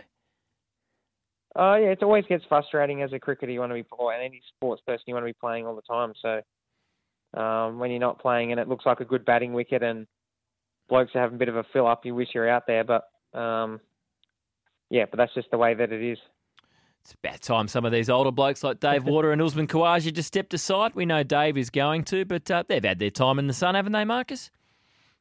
Oh, they've probably earned the right to um, play as long as they want. So, um, yeah, that'll all sort itself out in the next little bit. But um, I'm sure the shoe will be on the same foot at some stage later in my career. So, you don't wish anything negative on those blokes. Ah, plenty of time for, for you. So, I mean, we know that there is a spot opening up. David Warner is retiring. So there's yourself, there's Cam Bancroft, Matt Renshaw, Henry Hunt, even Will Pucovski, uh, all out there as potential openers in the Australian team. Have you have you had conversations with the selectors, or is it is it pretty straightforward what you need to do, and, and that's make runs?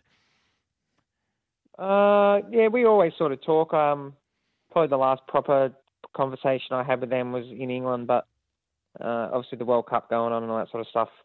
There's a few other things they've got to worry about rather than what I'm doing. So, um, but yeah, like you said, if you make runs, all that stuff looks after itself. So, like I said, I've been around the group the last couple of years, so that should hold me in good stead. And when that time comes, we'll see what happens. But I feel like I'm pretty well prepared. Speaking to Victorian and Australian opener Marcus Harris, Vic's back in action at the MCG tomorrow, day one of their Shield game against New South Wales.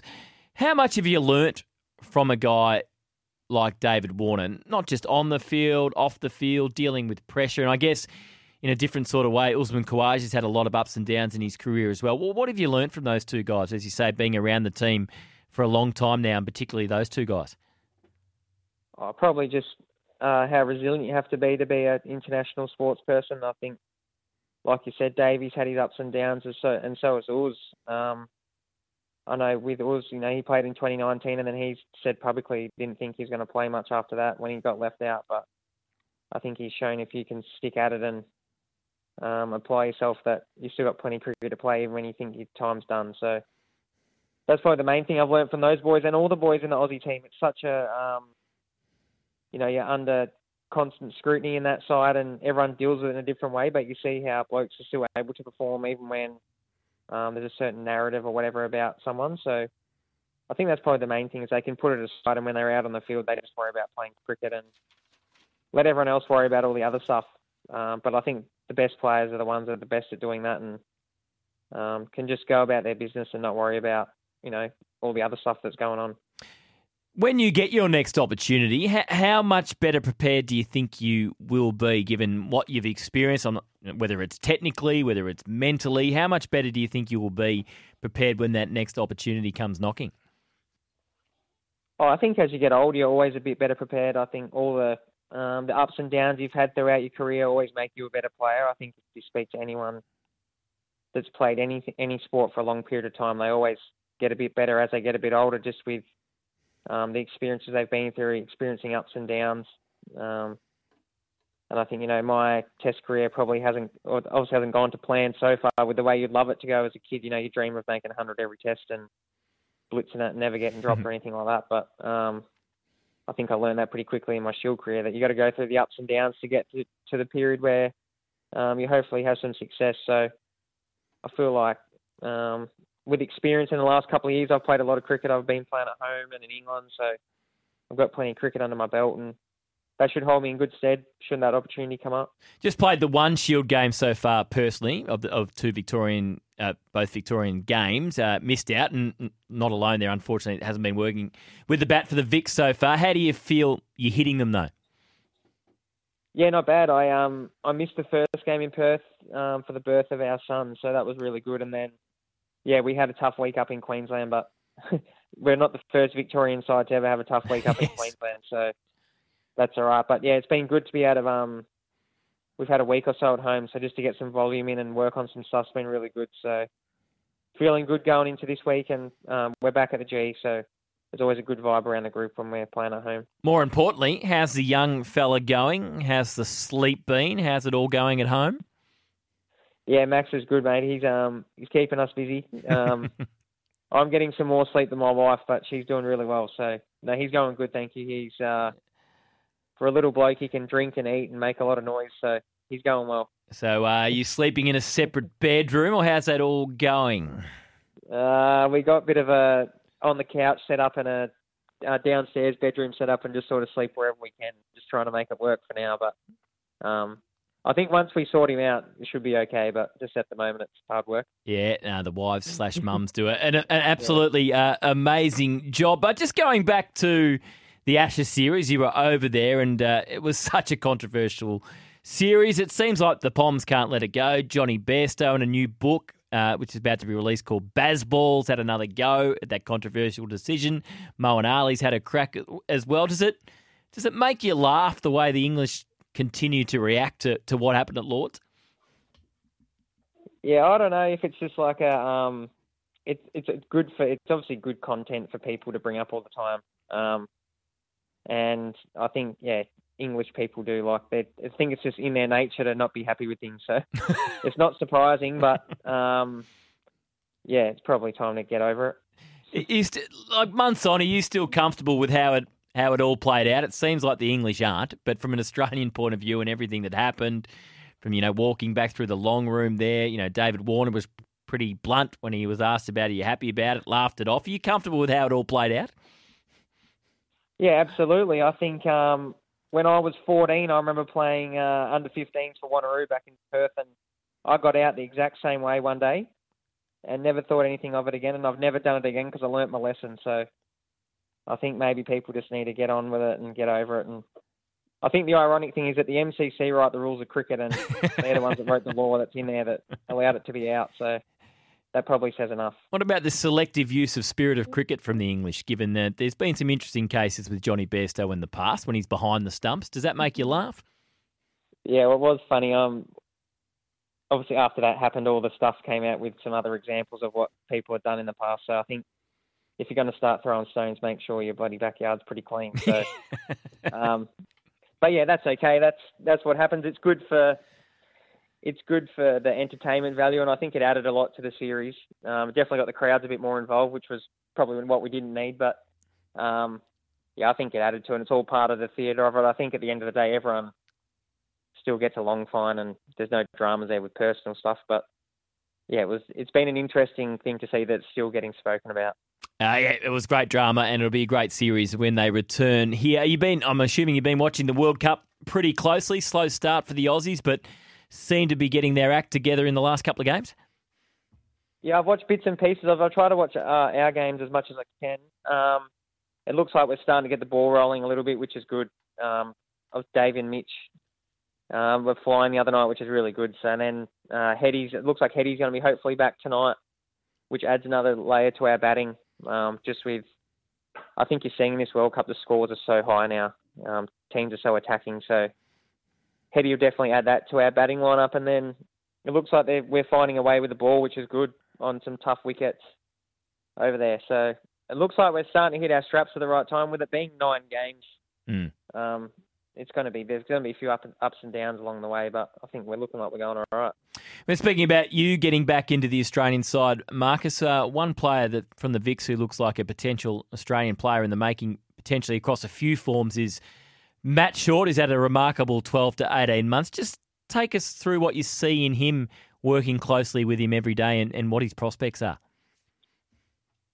Yeah, well, the sky's the limit for Shorty at the moment. He's um he's always been one of the young guys that we've had in our squad now. He's obviously one of the more mature guys, but he's always had um, as much, if not more, ability than anyone. So he's looks like something's just clicked for him in the last probably 18 months to two years.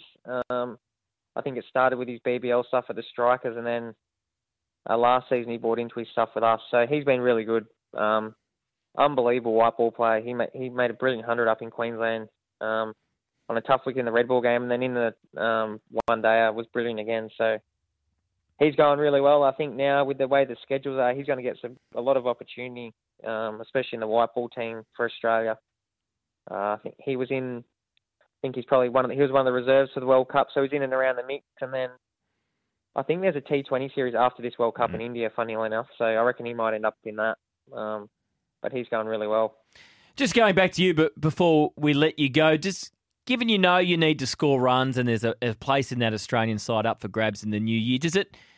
Do you feel that pressure? Do you keep an eye on what some of the other openers around the country are doing, or can you not afford to sort of be distracted by that?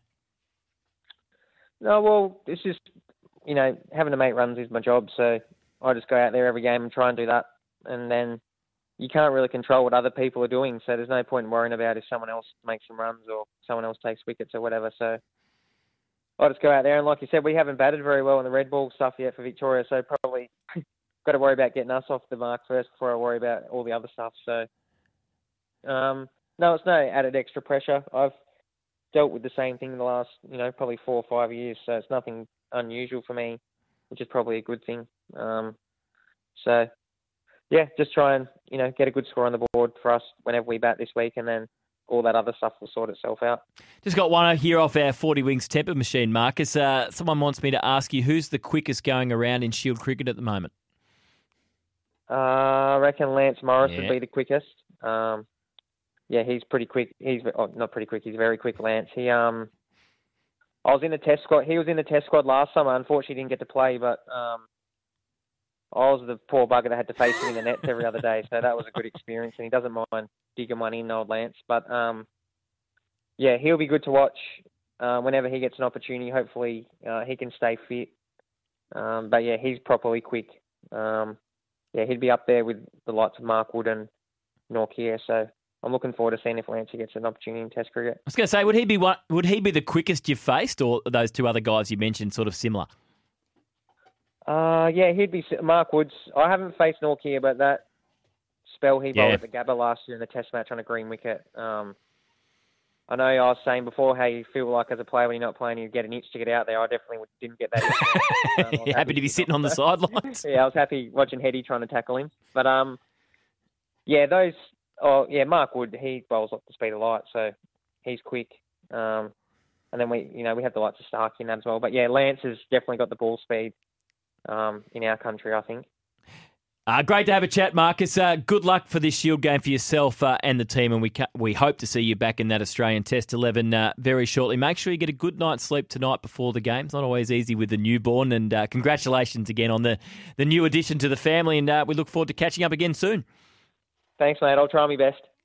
Great to chat to Marcus Harris. Let's hope he can get some runs and the Vics can get on the scoreboard in the Shield season, starting with New South Wales at the MCG tomorrow. Um, lost in the wash coming up after the break. Anything we haven't touched on today? There's a bit of football overnight, some Champions League. Uh, so anything you want to bring to the table, give us a call 1300 736 736 on the Werribee Kia open line. It's awarded National Kia Car Dealer of the Year. Werribee Kia makes buying cars easy. This is Dwayne's World for the Kangan Institute. Unleash you at Kangan Institute. Enroll now. It's time to unleash you at Kangan Institute. Enrol now. kangan.edu.au. RTO 3077. Dwayne's World with Dwayne Russell.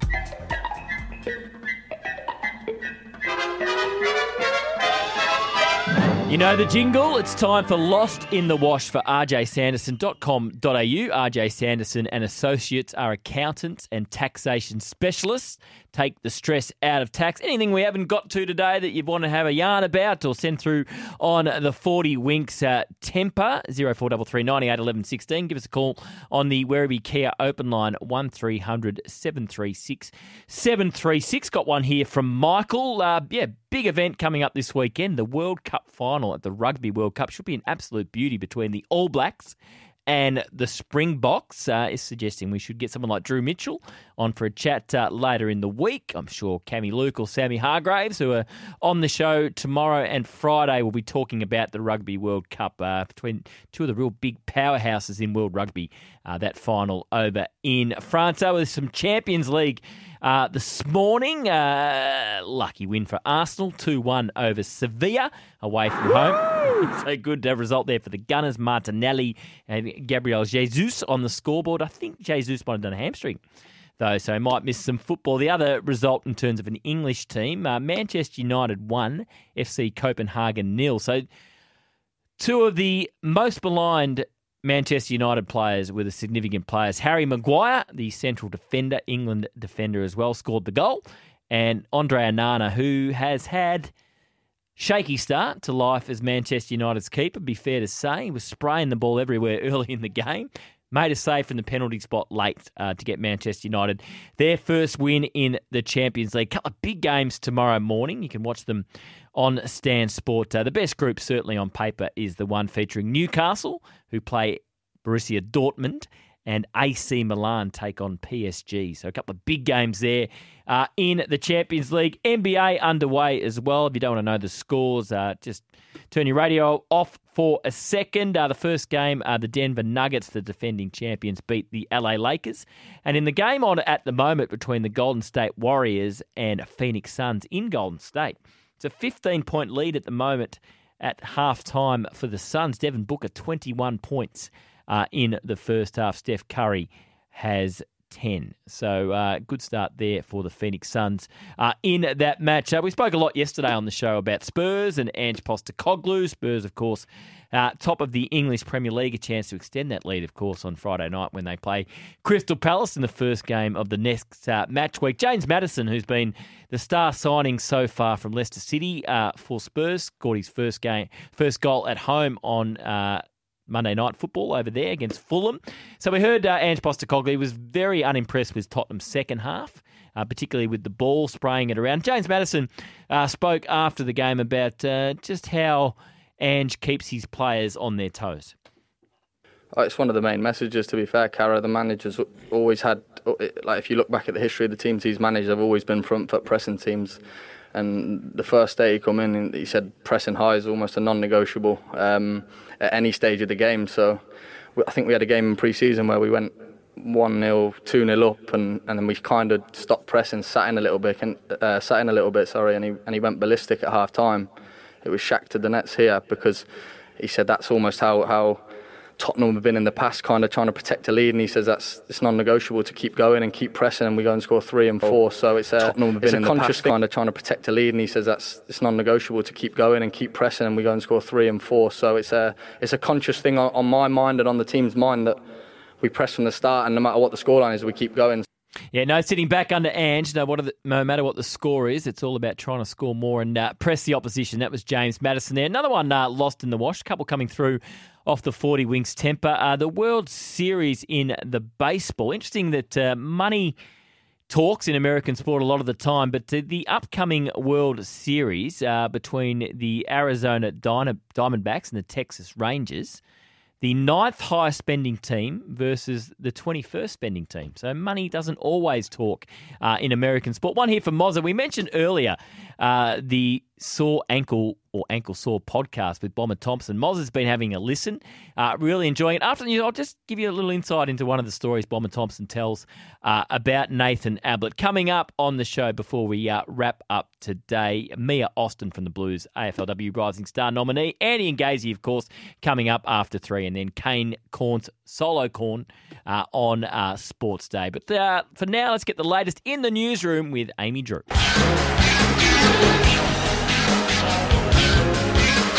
Uh, it's after two, so it must be wrestling themes from our man A Rod. Uh, Lost in the Wash was brought to you by rjsanderson.com.au. Take the stress out of tax. was mentioning uh, that uh, podcast, the Ankle Sore podcast. You just pop, pop that into YouTube, and there's an edition with Bomber Thompson. So, really interesting stuff about Nathan Ablett. So, of course, he played his last game for Geelong in the 2007 Grand Final. 32 games, 46 goals, kicked three goals in the grand final, never played for Geelong again.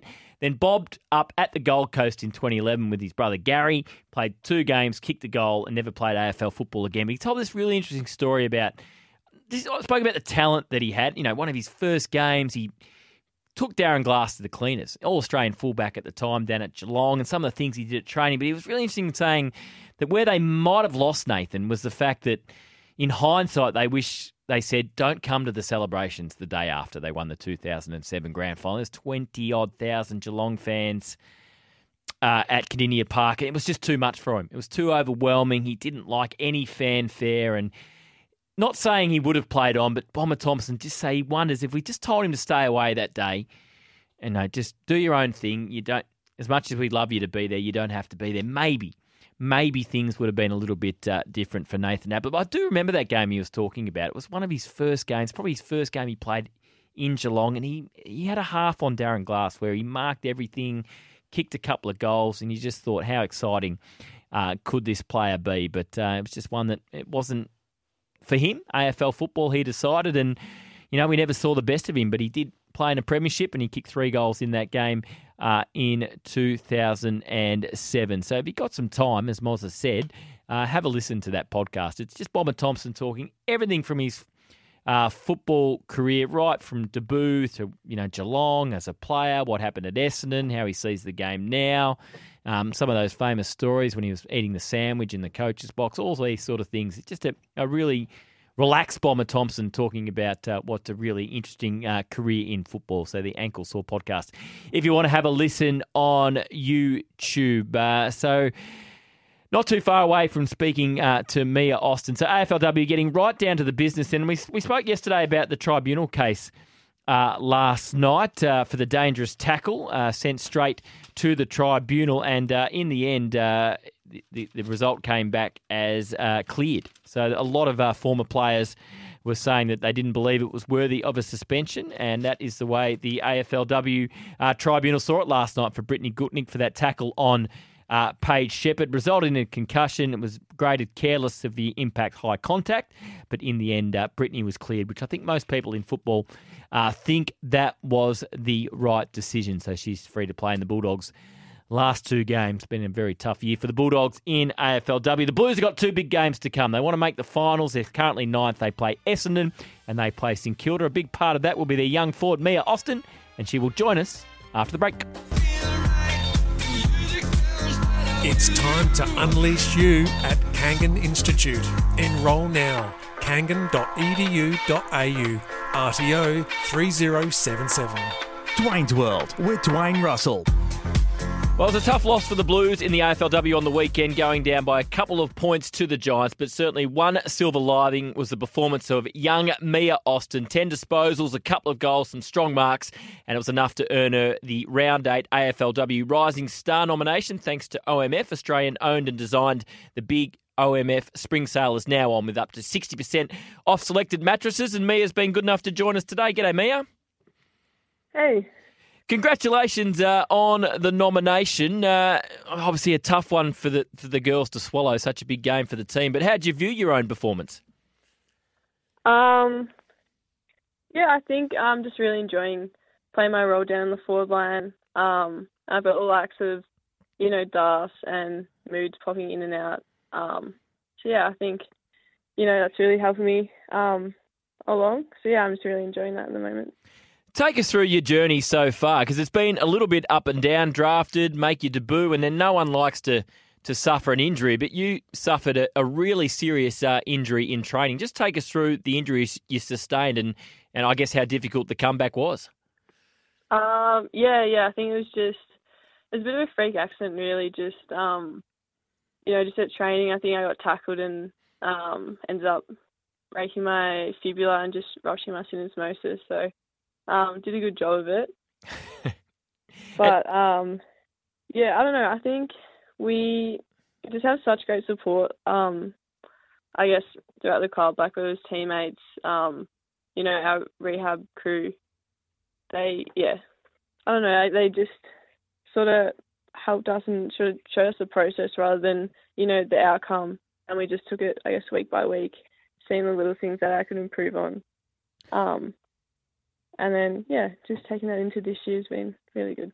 What was the toughest part? I mean, I'm, I'm not. Was that sort of the the worst injury you've suffered during your, your footy at any level so far? And what what was the toughest part? Was it the physical recovery, or at times was it the mental recovery? As you said, you're in rehab, you're not playing, um, and you you know you're dealing with a really serious injury.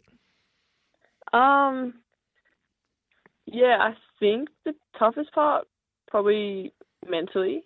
Um, I guess because you sort of you sort of watching everyone train, um, and you know, like I love playing footy, and I just wanted to be out there, um, you know, with the team.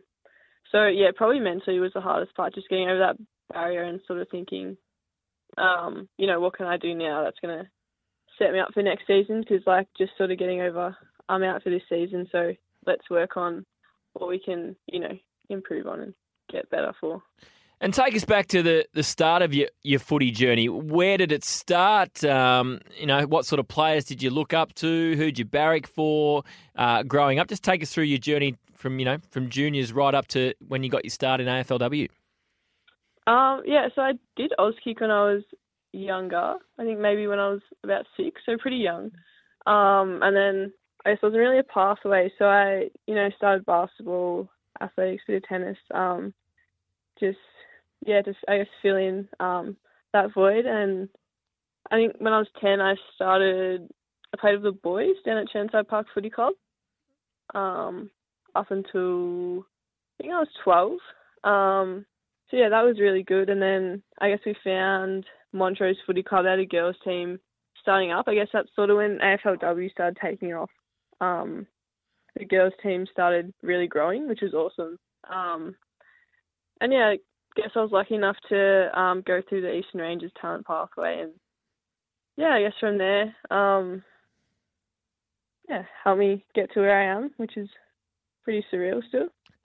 Yeah, oh, the old Montrose Demons, uh, a long, long time ago. I remember playing some footy on that ground. Uh, it was often pretty muddy. The ground was on a bit of a slope. Uh, what is the facilities Yeah. like out at Old Montrose these days? Um, they've actually done well because um, it's pretty good now. I reckon it's more sandy than mud, but um, the facilities are pretty good now. Like the club rooms have all been done up. Um, and yeah, I reckon it's a pretty great over. You got the hills in the background too, which I reckon is a nice touch. Yeah, it's a beautiful spot. We're talking to Mia Austin, round eight AFLW Rising Star from the Carlton Footy Club. Uh, key forward. It's obviously you know we speak about men's football, and you know key forward is such a difficult position uh, to play these days. With you know with numbers getting back and how well teams defend. How, how have you found the difficulty of playing in a key forward role in AFLW? Um, yeah, it's definitely a lot different because I think I grew up um, sort of playing, I guess, rock. So I guess you're around the ground a lot more. So, but I've really been enjoying learning how to play. I feel like, um, yeah, it's so different because you do rely on a lot of what other people are doing. Um, but I think it's just been so good. Our, our connection with the mids, we've just been um, really working hard on that. And I think as that starts to grow, um, yeah, it makes it I don't know a lot easier to um, play that role, and especially having the likes of um, you know Jess Dal Pos, Darcy Vescio, and um, Phoebes. Yeah, I guess their leadership and um, they've been mentoring me since I got here. So yeah, that's played a huge role in I guess helping me um, learn the craft. Coming through the ranks as a young key forward, was there players in the competition you looked up to? I mean, you, you look at players like Erin Phillips, who have been a, a, dominant key forward, Tayla Harris, who obviously spent some time at your footy club. Carlton, was there a couple of players you really looked up to uh, growing up? Um, yeah, growing up, uh, probably when I was younger, before AFLW came about, um, I was a big Richmond supporter, so I guess I looked, I did look up to Jack Riewoldt a lot actually. Um, and probably um, Alex Rance, those type of players. Yeah, that's uh, well, that's two pretty handy players uh, to to follow. Uh, in terms of the season right now, it's so delicately poised. It's it's really even, you know, a real logjam uh, in that middle part of, of, the table, which means. You know, two rounds to go. It's a massive game this week uh, playing the Bombers. Windy Hill on Saturday. They suffered that shock loss uh, to the Eagles on the weekend. It's it's almost like the finals have come a little bit, uh, you know, a couple of weeks early. Um, well, I reckon we're just sort of taking it week by week. I'd say um, we've got we're really looking forward forward to our clash against Essendon this weekend. Um, but yeah, I guess we just take it week by week. Still two weeks to go, um, and yeah, we know we need to work on. So I guess it's really exciting. Um, yeah, to see what we can bring um, this Saturday. I guess Carlton had Daniel Harford as the coach uh, for a long time. Obviously, that changed this year with uh, Matthew Buck coming in. How different is life under Matthew? Is there similarities between him and Half, or, or are they quite different? Um, yeah, well, they're both fantastic coaches. Um, like I definitely enjoyed my um, time under Half. He was um, a great mentor, um, and I definitely yeah I learned heaps from him. Um, but yeah, and Bucky's come in, he's been awesome. Like I feel like um, we're growing so much as a team, and um, yeah, we're really working on that being um, person first and then player. So really working on you know being great teammates and yeah, getting all the little things right, which has been really nice. Mia, what do you like to do? Uh... It's been really awesome to sort of look through footy um, through that lens. Where are you coaching? Uh, just down at Eastern Rangers. Yep. Yeah, so that's been really good. Um, the head coach, Ash Close, he sort of took me under his wing and, um, yeah, just taught me his ways, which was really cool. And yeah, I feel like uh, probably not the best person I like talking in front of a crowd, so I feel like that sort of helped me sort of take that challenge on. And I reckon, um, yeah, it's been awesome. And if you do decide to study next year, what, what are you looking at studying? Maybe exercise science and business. I feel like I'm really interested in that type of stuff, and I reckon yeah, it can lead to all the different pathways. And just the young talent in the AFLW is, you know, getting stronger and stronger every year. And I guess you, you saw firsthand, unfortunately, uh, one of the real rising stars of the competition on the weekend, Zarlie Goldsworthy, five goals, the youngest player to kick five goals in the history of the competition. What did you make of her performance from afar? Um, yeah, she's incredible. Um, um, yeah, like it's a tough game as well. Be able to sort of um, show up, and I feel like that's great leadership by her to help bring her team up.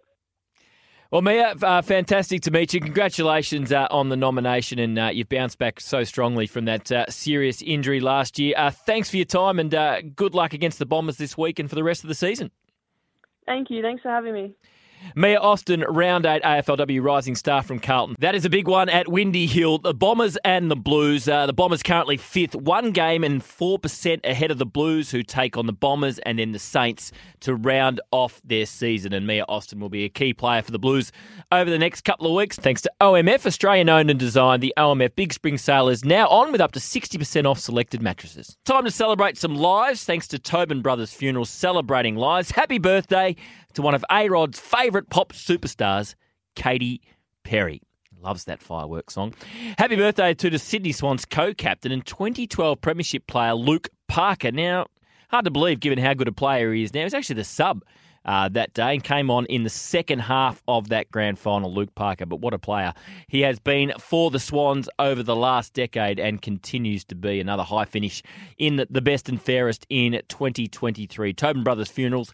Visit tobinbrothers.com.au. Tobin Brothers Funerals celebrating lives. And just while we're talking about Tobin Brothers, Hawthorn fans in particular, don't miss This Is Your Journey on Sunday with Sam Edmonds. Sits down with one of our own and one of the all time greats of the Hawthorn Footy Club and one of the great captains we have seen in the game. His name is Luke Hodge, four premierships, three as captain, two Norm Smith medals.